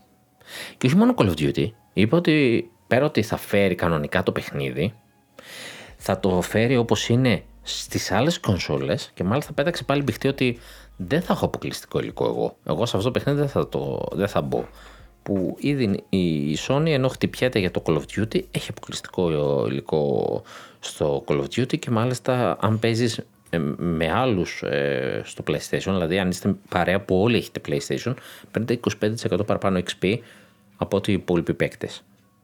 Δηλαδή, εγώ αν παίξω στο Xbox, θα πάρω 100 πόντους XP, ας πούμε, αλλά αν παίξω στο PlayStation με ένα φίλο μου που είναι και αυτός στο PlayStation και είμαστε σε πάρτι, θα πάρουμε 125 πόντους XP. Τι φάση και το κάνει σε πολλά παιχνίδια. Το οποίο, ok, okay, δεν είναι απαραίτητα κακό. Οι συμφωνίες που κάνει με τις εταιρείες είναι λίγο κακές ώρε-ώρε για το σύνολο των παικτών. Ε, και είναι λίγο υποκριτικό όταν θες λίγο να χτυπήσεις τους άλλους κάποια πράγματα το να τα κάνεις ο ίδιος. Δηλαδή να λες για αποκλειστικότητες όταν τέλος πάντων κάνεις ό,τι μπορείς για να έχει αποκλειστικότητες, έστω και αν είναι κάτι τελείως cosmetic. Ε, βλέπε Hogwarts Legacy, μια αποστολή για ένα χρόνο. Δηλαδή, ποιος θα το σκεφτεί αυτό, να κάτσει στο Hogwarts Legacy, να βάλει μία. Ε, εγώ νόμιζα ότι μία αποστολή φτιάχτηκε για το PlayStation. Απλά μία την κλειδώσανε και για ένα χρόνο θα το έχουν οι χρήστες του PlayStation και, σε, και ένα χρόνο μετά θα το πάρουν και οι υπόλοιποι. time exclusivity σε μία αποστολή του παιχνιδιού. Ποιος το σκέφτηκε αυτό; Και όμως παρόλα αυτά, έτσι, όλοι στο PlayStation το παίξαν, όλοι με το PlayStation το είχαν συνδέσει στο μυαλό τους. Ε, αυτό έπαιζε και από εποχές που πρωτοβγήκα, ε, πρωτοβγήκε η ταινία του Harry Potter και τα παιχνίδια. Είναι και λιγάκι λογικό, αλλά νομίζανε όλοι ότι είναι αποκλειστικό. Όποιος δεν ασχολείται ενεργά, νόμιζε ότι ήταν αποκλειστικό. Έπαιξε και αυτό δηλαδή. Δηλαδή, δουλεύει αυτό που κάνει, είναι η αλήθεια. Και δεν θα μας χαλούσε να το βλέπουμε, αλλά απ' την άλλη, ξέρω, ρε παιδί μου, αξίζει πολύ φτηνότερο τύπη. Μιλάμε για μικροτρανσάξιο και μετά σου λέει να, μια αποστολή την κλείδωσα, την παίζεις για ένα χρόνο μόνο στο PlayStation. Και είναι και ωραία αποστολή και είναι κρίμα γιατί ένα χρόνο μετά εγώ μπορώ να μην κάτσω να ασχοληθώ, ξέρω εγώ που το έχω στο Xbox, να, να πάω να τη δω. Είναι λίγο περίεργα αυτά. Έρχεται λοιπόν, μας λέει αυτό το πράγμα. Θα το πάρετε κανονικότατα, δεν μπαίνω σε αυτό το παιχνίδι. Ό,τι έχω θα έχετε. 10 χρόνια συμφωνία. Ναι, ναι, δίνουν χέρια που γράφουν όλα καλά. Εντάξει, αρχίζει και ένα γέλιο ότι πού να τρέξει αυτό το Switch και μάλλον θα δούμε cloud και κάτι τέτοια. Πετάει εκεί μια παιχτή η Microsoft ότι θα είναι όπως πιστεύετε ότι θα είναι.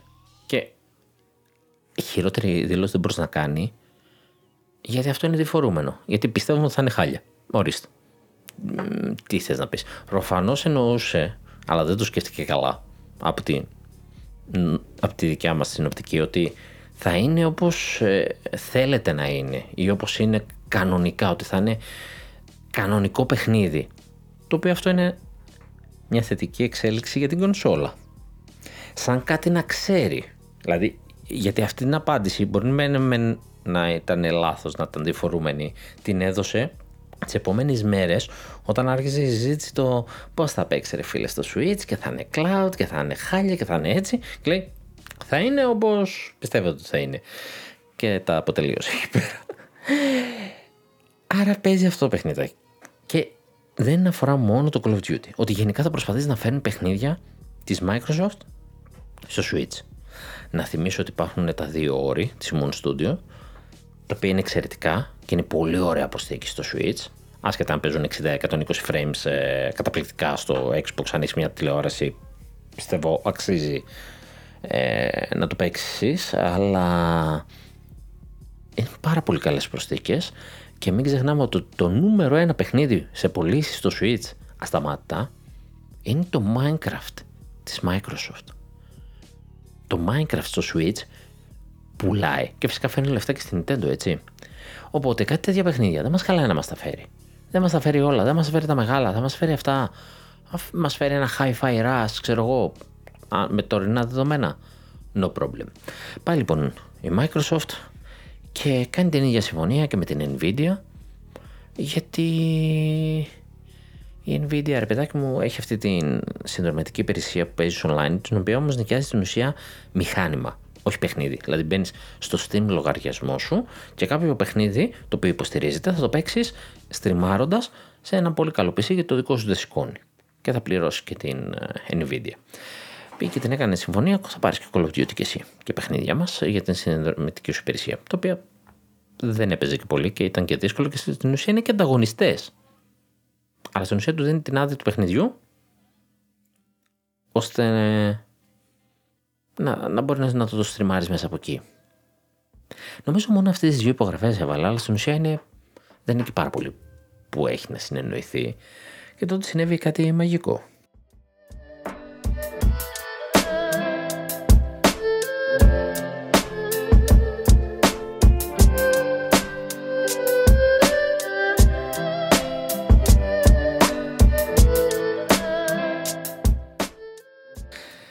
Που σημαίνει λοιπόν τώρα είναι ότι λίγο πολύ όλοι έχουν πάρει μια υπόσχεση από τη Microsoft ότι θα έχουν Call of Duty στις πλατφόρμες τους εκτός από τη Sony. Ακόμα και Nintendo που δεν νοιάζει και κανένας και δεν το περιμέναμε. Πιο πολύ θα με ενδιαφέραν άλλοι τίτλοι παρά το Call of Duty. Έχουμε μια τέτοια συμφωνία και υπόσχεση της Microsoft. Και δεν έχει Sony. Και αρχίζει να είσαι ο ψωριάρης. Γιατί η Nvidia πήγαινε κόντρα στη Microsoft ακριβώς και γιατί θα έχανε. Τώρα που της έδωσε αυτή τη συμφωνία, είναι και αυτή μαζί της. Γεια σας. Δεν έμεινε κανένας, έμεινε η Sony. Και πετάγεται και ο, ο διευθυντής, όχι ο Φίλιππας, όχι ο Σπέντσερ, ο διευθυντής της Microsoft και λέει: Κοίταξε να δεις, οποιαδήποτε στιγμή θέλει Sony, έχω ακριβώς την ίδια συμφωνία που έκανα και με τους άλλους. Την έχω μέσα στην τσάντα μου και οποιαδήποτε στιγμή θέλει, υπογράφουμε ένα προσύμφωνο. 10 χρονάκια θα τα έχεις στην κονσόλα σου. Εγώ θα το έχω Game Pass. Εσύ μπορείς να το έχεις κανονικά κάνω πολύ το 80 ευρώ. Γεια σου. Φυλάκια. Θέλεις; Για πότε λοιπόν γύρισε το παιχνίδι; Έγινε ο έλεγχος στον πρόεδρο της FTC για τις διαδικασίες. Ένας χαμός με τη CMA, με τη CMA να κάνει κολοτούμπες και να αρχίσει τα «Ε, μάλλον θα το εγκρίνουμε».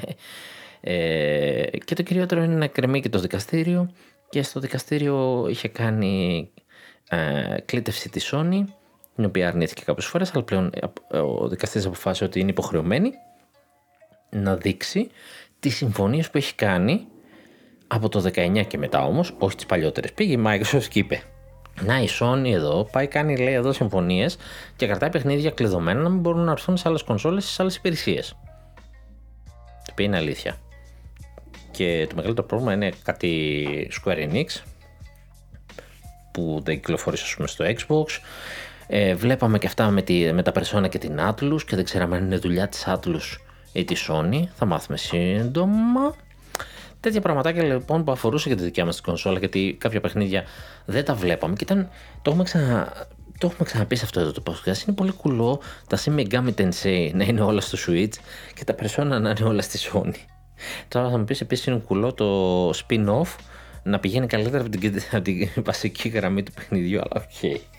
Ε, για τα Persona είναι πολύ καλύ, ε, μεγαλύτερα franchise από το Shin Megami Tensei, αλλά το Shin Megami είναι το βασικό παιχνίδι. Τέλος πάντων, πήρε, πήγε η Microsoft και είπε να ελεγχθούν όλα. Λέει από το 11 και μετά, λέει ο διευθυντής, ο διευθυντής, λέω, ο δικαστής, χαλάρωσε το κορμάκι σου από το 19 και μετά. Και είναι υποχρεωμένη τώρα η Sony να μας δείξει τις συμφωνίες. Και θα, θα φανεί τώρα πόσο καλός παίκτης ή όχι είναι. Ε, και τι είδους συμφωνίες ε, έκανε, τι μπλοκάριζε και τι δεν μπλοκάριζε. Ε, μιλάμε πέρα από τα time exclusive, που Enix ας πούμε έχουν τελειώσει τα time exclusive της προηγούμενης γενιάς, όπως το Final Fantasy 7 Remake ή το online παιχνίδι, ε, ήταν time exclusive, έχουν τελειώσει και δεν έχουν εμφανιστεί. Και μάλιστα είχε κάνει πρόταση η Microsoft, όλοι το ξέρουμε αυτό, ότι να τα φέρει στο Pass γιατί δεν έχει νόημα να τα φέρει να τα πουλήσει όταν κυκλοφορούν ήδη άλλα χρόνια ε, αλλού. Σου λέει όποιος ήταν υπέρ PlayStation και το παίξε, ή θα το βάλω εγώ στο pass και τέλος. Και τον μπλοκαρεί η Sony. Και κάπου εκεί μάλλον θα τελειώσει και αυτή η ιστορία. Και εκεί θα μας αφήσει εμάς κερδισμένους από τη μεριά της Microsoft με μια συμφωνία 10 χρόνια για Call of Duty και οτιδήποτε άλλο, την οποία θα τηρήσει όσο μπορεί να την τηρήσει, θα χάνει λεφτά προκειμένου να την τηρήσει για την εικόνα της και εμείς θα κερδίζουμε σε παιχνίδια. Και απ' την άλλη ίσως ε, με αυτόν τον τρόπο και η Sony να ζοριστεί για να μην κάνει τέτοια συμφωνίες, να δούμε πού έχει κάνει σκιερές συμφωνίες και τι μπορεί να αποκομίσουμε και από εκεί σαν παιχνίδι που δεν ήρθε. Δηλαδή τα persona τα παίρνουμε ήδη θα μου πεις, it's too late for that, το, το οποίο ήταν μεγάλο πλήγμα τόσα χρόνια και το θέλαμε, έγινε ξαφνικά. Ε, υπάρχουν και άλλα franchise που σιγά σιγά έρχονται και αυτά στο Switch, ούτως ή άλλως είναι η αλήθεια. Αλλά αυτό προφανώς έχει να κάνει και με τη δημοφιλία. Ότι και η εταιρεία σου λέει, μου κάνει μια πρόταση, αλλά δεν με συμφέρει γιατί ο άλλος έχει 120 εκατομμύρια κομμάτια. Εσύ πουλάς σε 20 εκατομμύρια κόσμο. Και από αυτούς περισσότεροι δεν παίζουν οι τσαπανίλε. Άρα δεν με συμφέρει, θα πάω προς Nintendo και δεν με ενδιαφέρει η συμφωνία σου, π.χ. Κάπως έτσι μπορεί να την είναι δικιά του. Αλλά θα δούμε μήπως κερδίσουμε κάτι άλλο και από κάποιο, κάποια άλλη εταιρεία και έρθει και τίποτα άλλο που δεν περιμέναμε, ξέρω εγώ. Το θέμα είναι να, να κερδίζουν οι παίκτες και υποτίθεται ότι αυτές οι επιτροπές αυτό είχαν κατά νου. Το, κάθε εταιρεία θα κάνει ό,τι μπορεί, κάνει ό,τι μπορεί, θα, θα κλείσει συμφωνίε, θα προσπαθήσει να είναι ανταγωνιστική, δεν θα τις ε, κατακρίνω τόσο πολύ. Κάποιες από αυτές τις κινήσεις με χαλάνε, κάποιες ok, it's ok, ε, αλλά αρκεί να μην ζημιωνόμαστε εμείς στο τέλος. Γιατί κάποιος μπορεί να γουστάρει να έχει Switch και να σκέφτεται ρε φίλε να θέλω PlayStation για δύο franchise τα οποία ορίστε η Atlus αυτή μία είναι εδώ, την άλλη είναι εκεί πάνε βγάλει και εσύ Megami Tensei στο PlayStation, μια χαρά 60 frame δηλαδή κάνουμε ανάλυση κάνω το λέγω γιατί είναι ωραίο παιχνίδι το 5 και εντάξει. Ένα πατσάκι μας το χρωστάς και στο Switch να πούμε την αλήθεια. Ε, αυτά. Όσο μπορούμε να κερδίσουμε οι παίκτες. Ακόμα, ε, ακόμα και οι πιο multi-platform τύποι όπως ευτυχώς είμαι και εγώ τώρα πάλι νομίζω κερδισμένος θα βγω. Γιατί το PlayStation 4 το πήρα για να παίξω κυρίως Final Fantasy 7 Remake. Εκείνη την εποχή ήταν να μπει στο Game Pass και δεν μπήκε. Θα μου πεις δεν θα παίρνεις PlayStation; Όχι, θα παίρνα. Μπορεί να παίρνα κατευθείαν το 5 ας πούμε. Θα το παίρνα για άλλους λόγους. Ok, okay, και τα timed exclusivity, it's okay. Ας κλείνει τις συμφωνίες. Απλά Microsoft δεν κλείνει timed exclusivity, κλείνει pass. Ok. Okay. Ε, μακάρι να ρολάρει λίγο η φάση και της Microsoft να παράγει παιχνίδια, να μας δώσει τίποτα θαυμάσια παιχνίδια σαν το Ori, να, έχουμε, να παίζουμε κι εμείς. Μακάρι, όλα τα μακάρι, ό,τι είναι να γίνει, να γίνει υπέρ του παίκτη και τίποτα άλλο.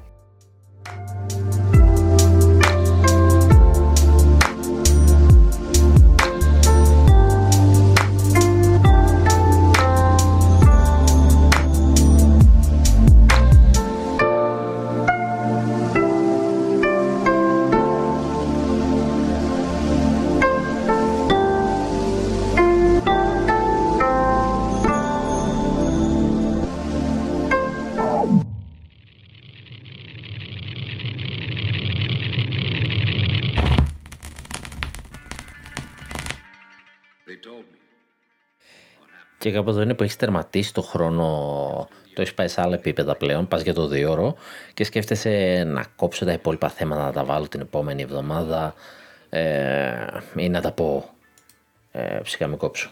Τέτοιος είμαι.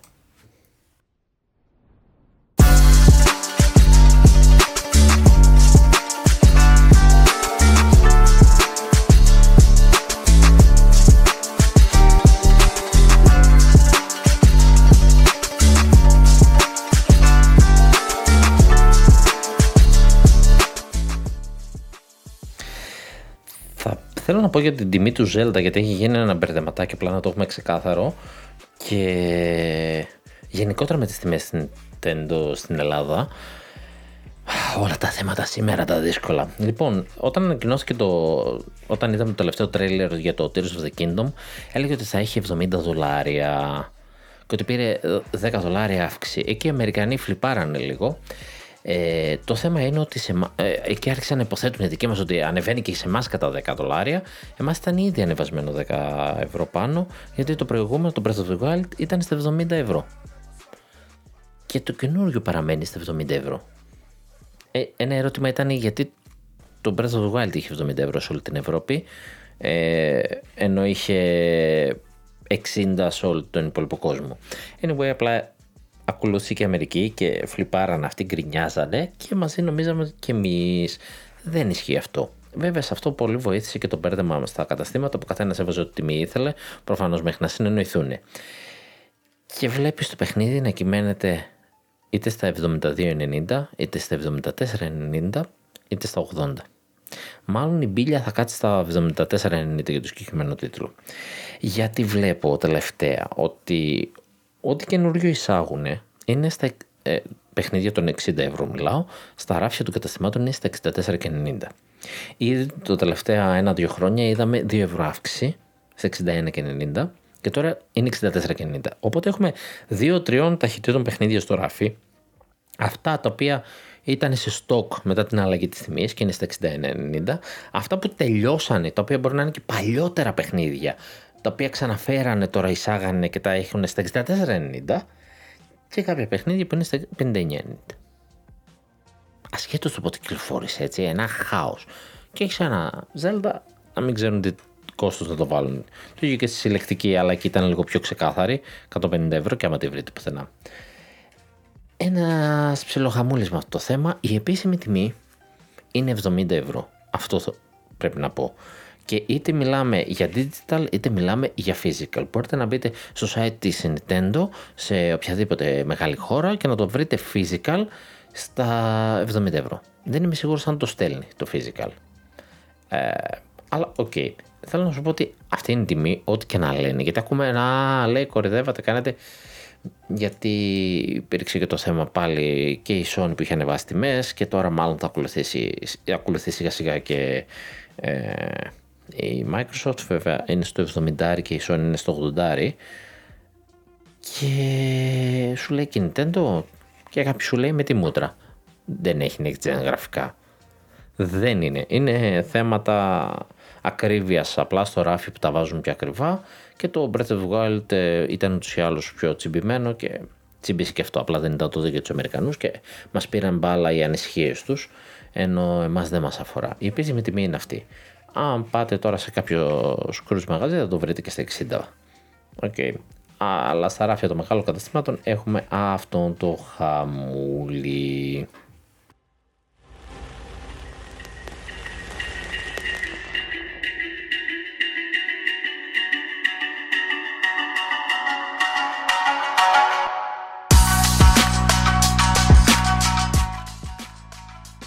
Να αυτά παθαίνεις, να τα βγάζεις κάθε εβδομάδα. Να πρέπει να μιλήσεις τώρα για τέτοια θέματα που έχουν έλθει και έχουν παρέλθει.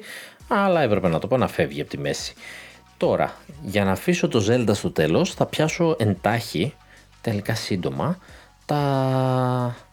ας το πούμε τα review μου. Ένα είναι το Hogwarts Legacy, το οποίο πολύ σύντομα μπορώ να σου πω ότι αν είσαι Potterhead, αν δεν είσαι Potterhead δεν ξέρεις τι σημαίνει αυτό θα μου πεις, αλλά ok, okay, μιλάμε για fans του Potter. Αν είσαι ε, Potterhead, το παιχνίδι είναι must. Αν δεν είσαι, το παιχνίδι είναι καλό. Έχει μια βαριά ουμπισοφτήλα σε, κάποια, σε κάποιες δραστηριότητες, σε κάποια παλαιψιμότητα, η οποία όμως έχει γίνει με τέτοια αγάπη και τόσο συνδεδεμένη με το μύθο, που δεν χτυπάει τόσο άσχημα. Απλά αν είσαι τελείως άσχετος και δεν σε νοιάζει, θα πεις πω, πω, ε, open goal τύπου Ubisoft. Ναι, δικαίως. Ήταν καλό παιχνίδι, ήταν πολύ ωραίο. Ήταν πολύ νοσταλγικό, είχε πολύ αγάπη. Γράψανε μια ιστορία. Μπορούσαν να κάνουν κάτι καλύτερο, είναι η αλήθεια. Ε, ειδικά το τελευταίο μποσάκι ήταν λίγο, θύμισε λίγο άλλες εποχές. Ε, έβαλε ένα story ίσα ίσα για να έχουμε να ασχοληθούμε, να έχουμε δικαιολογίες και γενικότερα να ασχοληθούμε και έφερε όλη αυτή τη νοσταλγία. Υπήρχαν διάφορες γκρίνιες για τη δομή του παιχνιδιού εγώ τις βρίσκω πολύ λογικές. Για πρώτο παιχνίδι από μια εταιρεία η οποία ε, δεν έχει εμπειρία στο να φτιάχνει παιχνίδια και μια port key που είναι από πίσω, η οποία η δουλειά της είναι ακριβώς αυτή να φτιάχνει. Ε, έχει φτιάξει ένα site το οποίο είναι companion των βιβλίων και έχει μουσικές και εικόνες την ώρα που διαβάζεις να σου εμπλουτίζει την εμπειρία. Αυτό έκανε και εκεί πέρα. Πήρε όλο αυτό το franchise και χωρίς να φέρει πολλά καινούργια πράγματα γιατί πρέπει να τα δέσεις κιόλας κάπως έτσι ε, είναι επικίνδυνο όταν αρχίσει και πηγαίνεις παλαιότερα χρόνια και βάζεις πράγματα. Δείτε, ας πούμε, τι έγινε με τα φανταστικά πλάσματα που βάλανε έναν υπέροχο Jude να παίξει το Dumbledore και όταν τελειώνει η τρίτη ταινία, ας πούμε, ε, ο Jude είναι, έχει έτσι ένα ωραίο μουσι το οποίο είναι 5-10 χρόνια πριν τον Dumbledore ο οποίος συναντάει το Voldemort σε μικρή ηλικία που είναι ήδη μια αλφα ηλικία ο Γκαμπών και υπάρχει αυτή η αντίθεση ότι πότε πρόλαβε και γέρασε τόσο πολύ μέσα σε 5 χρόνια ας πούμε το οποίο είναι μια λεπτομέρεια, ok, okay, έχει να κάνει και με τις κοινότητες και με αυτά, αλλά θέλω να σου πω, εκεί άμα αρχίσεις να πειράζεις και το μύθο και να προσθέτεις πράγματα, μετά κάποια στιγμή μπορεί να αναγκαστείς κάπως να το δέσεις. Οπότε τι έκανε, έπαιξε safe. Και το παιχνίδι στην ουσία έχει τη δομή ενός ε, βιβλίου Harry Potter ή μιας ταινίας. Γιατί παραπονηθήκαν κάποιοι που δεν παρακολουθείς τα μαθήματα. Μα ούτε στην ταινία ούτε στο βιβλίο το παρακολουθείς. Ο Χάρη αυτά τα 20 ξόρκια που έμαθες, τα 25 ξόρκια που έμαθες εσύ ε, σε όλο το παιχνίδι, ο Χάρι Πότερ δεν τα ήξερε. Και κέρδισε και το Voldemort. Εντάξει. Ε, κάποια τα έχει ακουστά, κάποια τα έχει εξασκήσει, αλλά μέχρι εκεί. Ε, σε μαθήματα σε κάθε μία χρονιά δεν μας έδειχνε παραπάνω. Βασικά το παιχνίδι μας έδειξε παραπάνω, πολύ παραπάνω. Ε, οπότε η δομή ήταν ψηλό κλασική για μένα. Ε, μου, μου λείψε που δεν είδα Χριστούγεννα στο Hogwarts και μιλάω για Χριστούγεννα Χριστούγεννα. Είχε ανάλογες εποχή. Ε, είχε πάρα πολλά στοιχεία lore να ψάξεις. Ήταν μέσα στο παιχνίδι κιόλας ε, να μαζέψεις σελίδες ενός βιβλίου που ήταν όλο lore. Είχε πάρα πολλή δουλειά απ' έξω. Αυτό ήταν λίγο anticlimactic, διότι πουθενά δεν είδαμε να, να κόβουν ελεύθερα οι μαθητές βόλτες, ε, να κόβουν βόλτες μάλλον τόσο ελεύθερα. Βέβαια, θα μου πεις είσαι και στο 1800, οπότε Klein. Ε, στο, ε, θα μπορούσαμε μόνο με το Hogwarts και το Hogsmeade να είμαστε ευτυχισμένοι. και πήραμε άλλο πόσο χάρτη. Λειτουργήσε όλος, όχι απαραίτητα. Θα ήθελα, θα ήθελα λίγο παραπάνω απογορευμένο δάσος, να πω την αλήθεια. Ε, είχε πολύ ωραία quest, είχε πολύ ωραίες ιστορίες να δεις μέσα από τα quest. Ψιλονοιάζεσαι. Είχε πολύ ωραία μικροοικονομία το παιχνίδι, δηλαδή ε, τα χρήματα που μαζεύεις είναι περισσότερο για να σε βοηθήσει μια δύσκολη στιγμή, διότι στην ουσία ό,τι υλικά θέλεις, τα, τα μαζεύεις μόνος σου, τα μεγαλώνεις μόνος σου και φτιάχνεις τα potion σου, τα ρούχα σου και όλα αυτά. Δηλαδή, πολύ γρήγορα αρχίζει να μην έχει νόημα το να, αγορα... να πηγαίνεις σε vendors. Συλλεκτικά μόνο, μα αλλά ok, okay, ρε παιδί μου. Ε, αυτό ήταν πολύ ωραίο, ισορροπημένο. Ε, είχαμε τις απαγορευμένες κατάρες, οι οποίες ήταν απαγορευμένες, τις οποίες σπαμάρισαν τρελός. Δεν πολύ βγαίνει και το παιχνίδι άμα δεν τις χρησιμοποιήσεις. Παρ' όλα αυτά το Ancient Magic που χρησιμοποιούσες εσύ ήταν πιο θανατηφόρο διότι είχες την Avada Kedavra ξέρω εγώ και πρέπει να πετύχεις τον άλλο τους κατά και ανταυτού ας πούμε εναλλακτικά είχες εσύ σαν χαρακτήρα σε ένα Ancient Magic που έπιανες τον άλλο του σηκώνεις στον αέρα παράδειγμα και τον κουπανούσε κάτω σε χταπόδι. Αλλά το άλλο ήταν απογορευμένο. Τουλάχιστον το άλλο ήταν και ανώδυνο, ρε παιδάκι μου. Τον έβγαζε. Ήταν πιο στοργικό θάνατος με την Avada Kedavra από το, από το Ancient Magic. Εντάξει. Okay, είχε κάτι τέτοια οξύμορα. Ε, μπορώ να τα καταλάβω σαν challenge ε, στο production του παιχνιδιού. Ε, το story όμως ήθελε λίγο του λίτσα ακόμα. Για πρώτη προσπάθεια ήταν φοβερή προσπάθεια. Είναι ένα οχταράκι άνετα. Ε, αν είσαι Potterhead είναι και παραπάνω στην ψυχούλα σου μέσα. Θα, αυτό το παιχνίδι πιστεύω θα γίνει ό,τι και τα βιβλία. Θα μείνει εγκατεστημένος σκληρό και μια τόσο θα μπαίνω και θα παίζω. Ή θα το ξαναρχίζω, θα κάνω νέο χαρακτήρα. Ε, ναι. Τώρα πώς όλο αυτό θα μεταφερθεί στο Switch δεν ξέρω. Το, το είδα στα 30 frames και δεν το κολακεύει. Το είδα σε next gen κονσόλα σε 4K 30 με το RT κιόλας και δεν το κολακεύει το, το είδος του παιχνιδιού.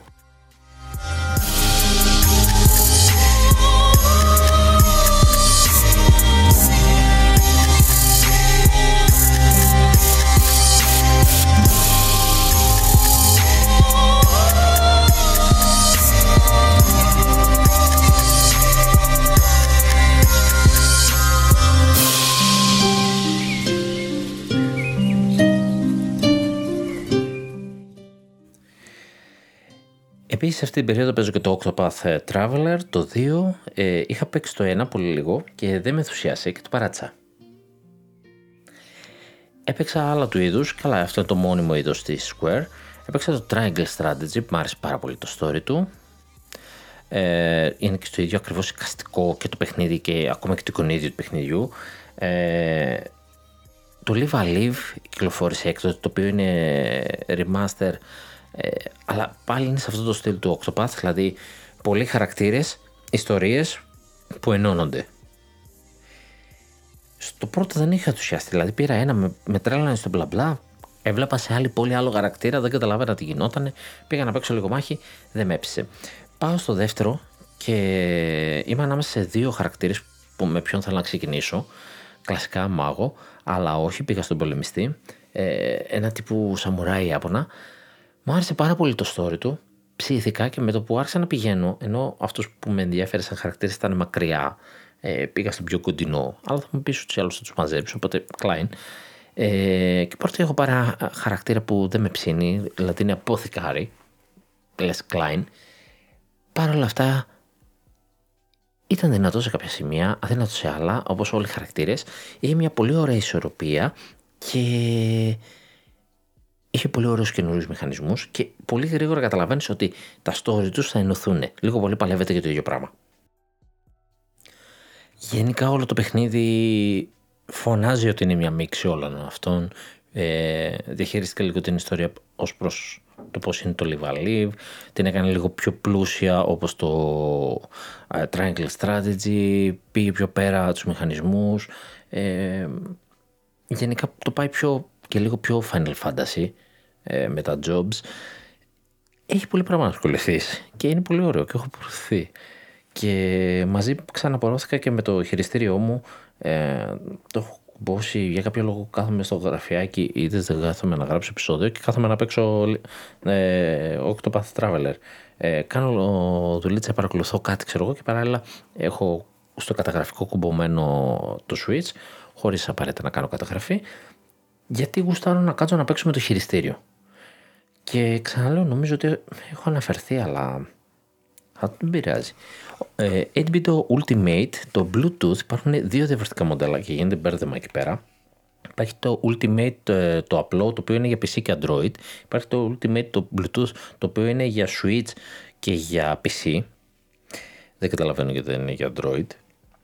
Το οποίο λειτουργεί με Bluetooth και με dongle adapter. Το οποίο στο Switch μπορεί να το χρησιμοποιήσει με οποιοδήποτε τρόπο. Δηλαδή μπορείς να κουμπώσεις στη βάση. Έχει βάση φόρτισης, έχει μπαταρία και μπορεί εκεί πέρα, ρε παιδάκι μου, ε, να έχεις συνδεδεμένο το καλό του στη βάση, οπότε και να φορτίζει από τη βάση του switch και να, ε, να χρησιμοποιεί τον dongle για, υποτίθεται, για να μην χάσει σήμα, να είναι πιο γρήγορο. Εγώ με τον Bluetooth το δουλεύω, είναι πάρα πολύ γρήγορο. Έχει ένα ε, διακοπτάκι πίσω, το γυρνά στο 2,4 στο dongle τέλος πάντων που το έχω συνδεδεμένο μόνιμα στο PC. Οπότε να πα στιγμή γυρίζω διακόπτη και με το που το σηκώνεις από τη βάση φόρτισης, σου κάνει wake το switch το ξαναβάζεις, σβήνει το χειριστήριο, πολύ ωραία έτσι, quality of life ε, χαρακτηριστικά, πολύ ωραίο στο χέρι, ε, σχεδιασμός Xbox λίγο πιο στενό με σκανδάλες PlayStation, 25 ώρες ρε παιδιά, παίζω, παίζω, παίζω και δεν ξεφορτίζει ρε. Και τσουπ το βάζει στη βάση φόρτισης και είναι τέλειο, πανέμορφο, ένα πάρα πολύ ωραίο δώρο που μου κάνανε.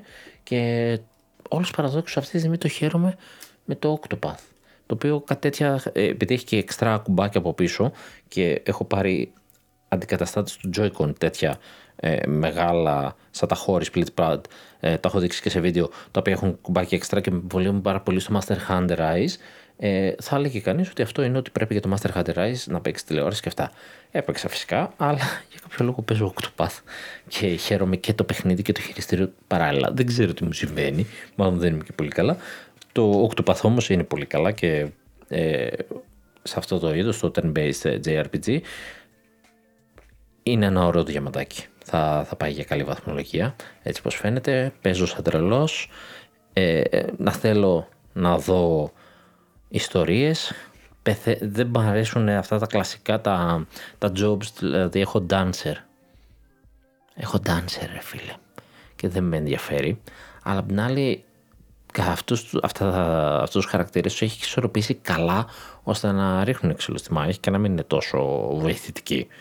Ε, έχουν μια πολύ ωραία ισορροπία γιατί έχεις 8 χαρακτήρες, με αυτούς πρέπει να κάνεις τετράδα και μετράει. Πολύ ωραίο. Άπειρα χαρακτηριστικά μπορώ να μιλάω για το παιχνίδι. Το τι λεπτομέρειες έχει. Ε, θα τα γράψω.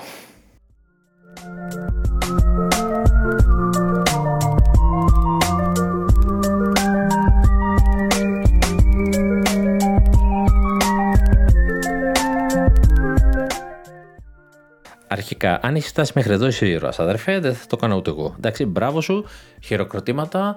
Ε, γράψε μου και ένα μηνυματάκι, αν θες, να, να σου στείλω τα ηρεμιστικά σου λίγο, γιατί θα τα χρειαστείς μετά. Θα έχει κάνει κεφάλι, ειδικά με το έχεις τερματίσει γρήγορα. Ε, κάποτε είναι που τελειώνω το επεισόδιο με όλες αυτές τις λεπτομέρειες, αλλά δεν το τελειώνω τελείως γιατί είναι και τα spoiler του Zelda, το οποίο αφήνω αυτή τη στιγμή εδώ ε, από εδώ και πέρα. Όποιος δεν θέλει να τα ακούσει μπορεί να σταματήσει. Ιδάλω. Απαπα, καιρό είχα να χτυπήσω τόσο δυνατά το μικρόφωνο, γιατί έτσι πρέπει να κάνω λίγο θόρυβο. Ε, οπότε, όποιος θέλει αποχωρεί, καλά να είστε, καλή συνέχεια. Το επεισόδιο εδώ τελειώνει. Θα τα ξαναπούμε την άλλη εβδομάδα, δεν το βλέπω από την αλήθεια, στατιστικά. Ε, και όποιος θέλει, μένει να ακούσει δύο λεπτάκια για το νέο Zelda.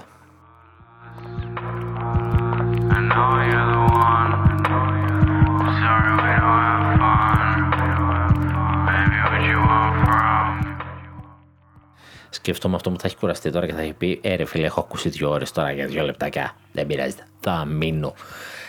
Κυκλοφόρησε λοιπόν το, το artbook του Tears of the Kingdom. Αυτό είναι μέρος της συλλεκτικής που θα βγει μαζί με το παιχνίδι και κάποια κυρία το έβγαλε φωτογραφίες γιατί βλέπουμε και τα καλές τα νυχάκια της και έχει πολλά πράγματα φυσικά που δεν καταλαβαίνουμε γιατί όλα αυτά ε, είναι περίεργο ότι σου πουλάνε κάποια πράγματα τα οποία ακόμα δεν έχεις δεθεί μαζί τους. Δηλαδή, okay, ο Link που το ξέρεις και είναι το franchise, αλλά ε, είναι κάποια πράγματα που μπορούν να σου πουλήσουν και λες, ακόμα δεν έχω ψηθεί, δεν έχω παίξει. Δεν. Ε, έχει διάφορες εικόνες οι οποίες δεν έχουν τρελάς spoil, να πω την αλήθεια. Ε, το κάνανε όσο πιο αδιάφορο γινόταν.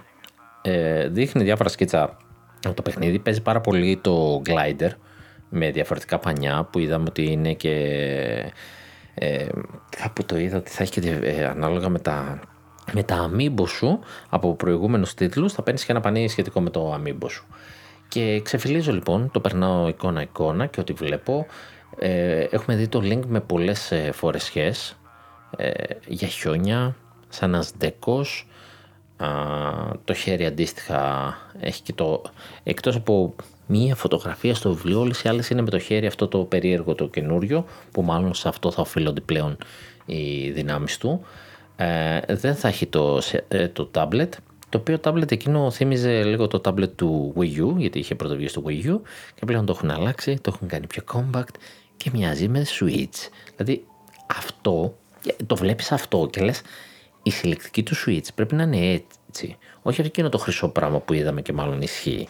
Πρέπει να είναι έτσι. Σαν το Seika δεν λέγεται, αν θυμάμαι καλά. Ε, πω, πω, τα ξέχασα. Πρέπει να κάτσω να παίξω. Πρέπει να κάτσω να παίξω λίγο να, να δυναμώσω και να πάω μετά στο Tears of the Kingdom. Anyway, αυτό θα ήταν πανέμορφο.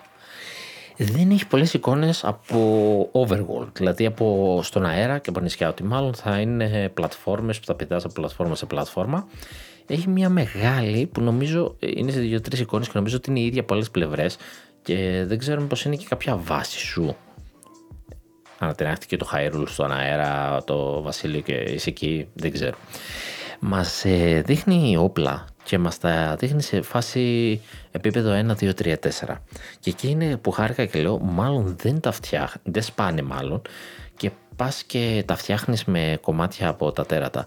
Ε, δεν ξέρω αν θα σπάνε, αλλά ελπίζω να μην έχει σπάνε, αλλά παίζει πάρα πολύ το στοιχείο του crafting σε αυτό το παιχνίδι. Το έχω ξανααναφέρει και από το τρέιλερ που είδαμε, αλλά παίζει πολύ crafting. Και ό,τι τερατά είδαμε είχαν και αυτά level 1, 2, 3. Και τα περισσότερα στην ουσία είχαν σπαθιά ή ξέρω εγώ δόρατα για κέρατο στη μύτη τους. Όχι και το πιο πρωτότυπο πράγμα, αλλά προφανώς μας υπονοεί ότι θα το σκοτώνεις και αυτό θα πέφτει και θα είναι κομμάτι που θα το μαζεύεις και μετά θα μπορείς να το κάνεις craft. Μας δείχνει ο Link πρέπει να είναι, θα μπορούσε να είναι και η Zelda, αλλά πρέπει να είναι ο Link, ε, να φοράει μια στολή η οποία, η οποία είναι glider, όχι κρατάω ένα glider, σαν τον Batman που ανοίγει την πέρτα και γίνεται glider, ένα τέτοιο. Μας έχεις δείξει ένα, μια τέτοια στολή, μας δείχνει πάρα πολλές στολές. Ε, οι περισσότερες εικόνες, έχει πάρα πολλές εικόνες από κτίρια. Όλα είναι αρχαία, σπασμένα, λες, σαν, λες και είσαι αρχαιολόγος, ε, φέρνει πολύ έτσι αζδέκους μάγιαν ε, τέτοιου είδους ε, φορεσιές και αυτό που παρατηρώ είναι ότι τα κτίρια ρε παιδάκι μου έχουν μια πολύ μεγάλη κλίμακα. Ε, έπαιξε και αυτό μήπως ε, έχει τίποτα από mini και, είσαι, και γίνεσαι μικρούλης αλλά σε αυτό το σημείο δεν φαίνεται. Φαίνεται σε ένα άλλο σημείο όταν περάσω τη φωτογραφία και τη δω. Ε, ε, αν θυμάμαι καλά, είναι μια φωτογραφία με ένα μανιτάρι. Που μετά μας δείχνει τη σύγκριση του μανιταριού ότι είναι ένα κανονικό μανιτάρι και ότι εσύ είσαι μικρός. Οπότε μάλλον θα έχουμε και σύνδεση με το Minis Cup, το οποίο προσφάτως μπήκε στο Game Boy Advance. Άρα έχουμε ουρανό από πέρσι που είδαμε το Skyward Sword, Minis που μπήκε τώρα, αυτά να συνδέονται έτσι, αυτοί οι κόσμοι στο Hyrule. Ε, Παρ' όλα αυτά τα κτίρια φαίνονται να είναι πολύ μεγάλα και όχι όπως ήταν στο, στην προηγούμενη, στο προηγούμενο παιχνίδι που είχε την είσοδο και απλά εκεί σου μεγαλώνει το χώρο μέσα ανάλογα πώς ήταν το νταντζιονάκι. Δεν ξέρω, εδώ δείχνει να είναι λίγο πιο διαφορετικά τα πράγματα. Μας δείχνει εδώ ένα ψάρι με διάφορα μέρη, ε, το μαγείρεμα θα πάρει και θα δώσει πάλι συνταγές μας δείχνει κάτι, κάποιους μηχανισμούς που κουμπώνουν, μας δείχνει τους συνδέσμους πώς κουμπώνουν, ε, θα πέσει crafting, το είπαμε. Ε, φαίνεται ότι μάλλον θα έχει δύναμη να ενώνει πράγματα ο, link. Ε, Μας έδειξε αυτοκίνητο, ρε παιδιά. Εντάξει, είχαμε τη μηχανή που ήταν λίγο εκτός τοπικού χρόνου, αλλά εδώ έχει ένα αυτοκίνητο που είναι εντός τοπικού χρόνου, διότι είναι μια απλή κατασκευή που έχει φτιάξει και ρολάρει σαν ένα καρότσι και μάλλον έχει να κάνει με τη δύναμή του. Ε, βλέπω ασπίδες πάλι level 1, 2, 3, μεγαλώνει, γίνεται πιο δυνατή. Ξεκινάει από μικρό buckler και γίνεται μεγάλη ασπίδα. Α, τα τέρατα, πολλά τέρατα παρόμοια με παραλλαγές, τέρατα από το προηγούμενο. υπάρχει περιοχή που είναι, που είναι στα, στα ορυχεία. Ε, βλέπω στολές με πάγο, προφανώς θα έχουμε πάλι το, το θέμα με τη θερμοκρασία, ωραίο ήταν αυτός, ωραίο μηχανισμός. Ε, βλέπω στολές έτσι ολοκληρωμένες που θα μου πεις υπήρχαν και στο προηγούμενο και... αλλά κάτι μου λέει ότι τα ταξίδια θα είναι λίγο πιο μεγάλα στα χωριά. Ένα κοτόπουλο. Γιατί Ζέλντα χωρίς κοτόπουλο δεν γίνεται. Ε, ένα βίντσι ένα, μια πώς, ε, μια τροχαλία, ρε παιδί μου, ε, πώς έχουν τα τζιπ που έχει το σκηνή ε, και δένει στο άλλο το αμάξι και το τραβάς. Ένα τέτοιο πράγμα να έχεις στη μέση του ε, με ένα σκηνή το οποίο μάλιστα έχει και κάποια σημεία τα οποία είναι, ε, βγάζει φως, είναι ενεργειακό και μάλιστα μας λέει κάτω στα ιαπωνικά ε, κάπου είναι γραμμωτό και κάπου είναι πιτσελωτό, έχει κουκίδες, δεν ξέρω τι διαφορά έχει. Και μετά μας δείχνει την ακρούλα εκεί που πάει κάπου να κουμπώσει και η άκρη του είναι το Switch που σας έλεγα. Το tablet που έχουμε πλέον. Το οποίο δεν ξέρω τι, τι, τι δουλειά κάνει ακριβώς γιατί οι δυνάμεις μάλλον είναι στο χέρι μας. Έχει ένα τέτοιο λοιπόν με ένα σκηνή. Το πετάς και κρέμεσαι δεν ξέρω. Ενδιαφέρον. Θέλω να μάθω σίγουρα. Ε, διάφοροι χαρακτήρες, αμφορείς, γιατί αρχαιολογία κάνουμε πλέον, αυτό είναι. Ζώα, τα τέρατα, ε, αυτό είναι το Cobalt το οποίο ξέρω εγώ το level 1 έχει ένα ε, σπαθί με μια έχμη με καρφιά, στο δεύτερο επίπεδο έχει δύο, είναι σαν ε, pitchfork, το 3 είναι τρίενα και στο 4 έχει ένα σπαθί καμπυλωτό, κερτό σαν δρεπάνι. Ε, και αυτά είναι τα τέσσερα επίπεδα σου μετέρα τους που θα το χτυπήσεις και μετά αυτό το κομμάτι προφανώς θα το κρατήσεις για να κάνεις το όπλο σου. Ε, το ίδιο βλέπω και σε καρδιές, βλέπω κάτι καρδιές ε, από πέτρα. Κτίρια, κτίρια, κτίρια, με ένα χωριό με δύο φύλακες μπροστά, μια πύλη μεγάλη. Βλέπω αυτά τα κυβάκια τα οποία βλέπαμε αυτό το, λες και είμαστε στο Minecraft ένα πλάσμα το οποίο ενεωνόταν με διάφορους κύβους και μας δείχνουν οι κύβοι πώς είναι μέσα, ότι έχουν ε, μηχανισμούς, ότι αποτελούνται από ενέργεια και από γρανάζια, ε, προσπαθεί να δώσει δηλαδή, μια υπόσταση στο σχεδιασμό και στο πώς και καλά λειτουργεί. Ε, πολύ ωραίο. Μια κλασική φορεσιά link εδώ ε, είναι η μοναδική φωτογραφία που το χέρι του είναι normal. Τα πρώτα δευτερόλεπτα του παιχνιδιού θα είναι αυτό, να δεις. Τα όπλα λοιπόν, ένα, δύο, τρία επίπεδο και αυτά μπαστούνια, ρόπαλα, κτίρια, ένα κτίριο τώρα, είσαι σε μια πόρτα και είσαι τόσο δά. Αλλά από το scale δεν φαίνεται να είσαι εσύ μικροσκοπικός και αυτό πολύ μεγάλο. Δεν είσαι σε σχέση με την πόρτα ε, τόσο που δεν μπορείτε να την ανοίξει την πόρτα. Απλά η πόρτα είναι 2-3 μέτρα ξέρω εγώ. Ε, το κτίριο είναι πολύ ψηλό ταβάνι, όλα τα κτίρια είναι πάνω κάτω έτσι. Ε, αυτό τώρα δεν ξέρω αν πρόκειται για πλάσμα ή για στολή. Μπορεί να είναι και στολή το οποίο είναι σαν. Ε, έχει διάφορα layers και μετά έχει ένα, ένα καμπυλωτό λαιμό σαν φίδι. Ε, πρέπει να έχω δει το link να το φοράει αυτό. Και άλλα τέρατα, διαφορετικές εκδόσεις, φωτιά, πάγο, ηλεκτρισμό και κάτι σε μοβ ε, που επίσης ας πούμε έχουν διαφορετικές μορφές ε, σφυριού σαν κέρατο, δηλαδή όλα θα έχουν ένα κέρατο. Και από ό,τι βλέπω εδώ έχει και άλλα parts τα οποία μάλλον θα κρατήσεις για το craft.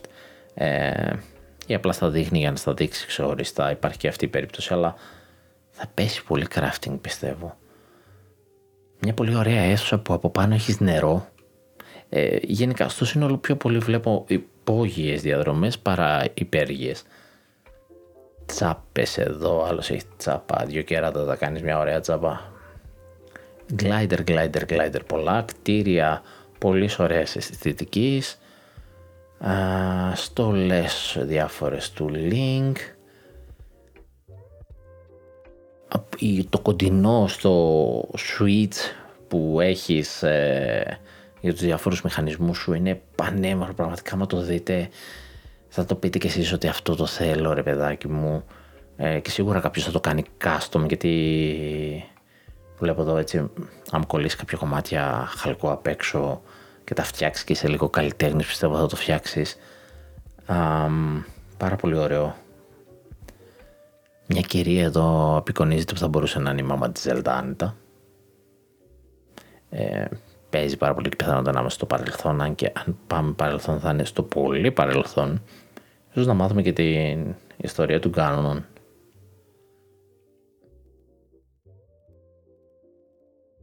Σκρολάρω τώρα να δω αν μου ξέφυγε κάτι. Ε, είμαι στα μισά του βιβλίου. Αλλά δεν είμαι σίγουρος και το υπόλοιπο ότι θα έχει τόσο ενδιαφέρον. Βλέπω άμαξες άλογο το οποίο μας δείχνει να σέρνει κάτι ε, και όχι τόσο να το καβαλάς. αυτοί οι mermaid τύποι που υπάρχουν στο Zelda βέβαια όλα είναι ζωγραφισμένα. Κάπου είχε κανένα δυο εικόνες που δείχνουν σαν ε, να είναι μέσα από το παιχνίδι. Η ανάλυση δεν είναι πολύ ωραία στο, στο βιβλίο, σκεφτείτε ποιο είναι το μέγεθος του βιβλίου. Ε, πιξελιάσει λίγο, ελπίζω να μην έχουμε τέτοια όταν βγει. Α, είναι κάποιες κυρίες καλοντημένες οι οποίες δείχνει ε, με διάφορα φρουφρού. Ε, μία έχει και ένα σύμβολο ένα μανιτάρι που νομίζω ότι είναι τρεις ε, κυρίες της λίμνης ε, που πας και σου ξεκλειδώνουν κάποια πραγματάκια, οι, δύο, οι τρεις γεματούλες κυρίες που βγαίνουν σε κάτι ε, σαλούδι, έχω ξεχάσει παντελώς τα ονόματα. Ε, νομίζω ότι αυτές οι τρεις υπάρχουν σαν νεαρές. Ε, νεαρές, αδυνάτες, ωραίες, κυριλάτες, καλά και στο άλλο ήταν κυριλάτες. Ξανά κτίρια, πολύ μεγάλα κτίρια, ένας τυπάς εδώ που έχει για κέρατο, ένας σπαθί σαμουράι ή ένα τρεπάνι. Είναι αυτό, αυτό, αυτό θα παίξει. Ένας μουσικός αυλός. Ω, καιρό είχαμε να δούμε ένα μουσικό όργανο σε Zelda. Δεν ξέρω πώς θα πρωταγωνιστήσει. Μου δείχνει και μια εικόνα του Link από παλιότερα παιχνίδια. Μικρού, πολύ καρτούν τύπου... Και μάλιστα και το χέρι του βλέπω ότι είναι μαυρισμένο, οπότε δεν είναι απλά μια αναφορά σε προηγούμενο παιχνίδι. Μήπως εκεί στο Mini Scap γίνεσαι μικρούλι ε, παλιού τύπου σαν να είναι ε, ποιο παιχνίδι να πω. Κάποια από τα όχι τόσο main. Ένας πολύ τσιμπή χαρακτήρας, αλλά το χέρι του είναι μαύρο και αυτού. Τα μανιτάρια λοιπόν, με το μικρού link. Εδώ μάλλον είμαστε όντως μικρούλιδες. Κάτι ωραία τερατάκια εδώ σαν βαμπύρ με τρύπες για μάτια παντού. Έχει, έχει πολύ ωραίες ε, απεικονίσεις. Μια μεγάλη σπηλιά, αυτό είναι από το τρέιλερ κιόλας. Το πάω τώρα αργά για να το σκρολάρω όλο. Μάλλον κράτησε λίγο παραπάνω από τα δύο λεπτά. Ίσως έπρεπε να το έχω προσημειωμένα. Τα είχα κάπου, το έχασα, αλλά μ' αρέσει, τα ξαναβλέπω γιατί μπορείτε να το βρείτε άμα θέλετε. Δεν είναι κάτι και...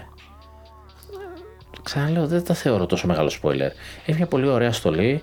Ε, Πρέπει να βρω ένα σντέκι μάγια αυτή. Τέλος πάντων με τα φτερά στο κεφάλι, η ίδια αισθητική. Ε, το, το ένα το χέρι να παίρνει την αισθητική του μαύρου χεριού γιατί έχει κάποια σύμβολα πάνω.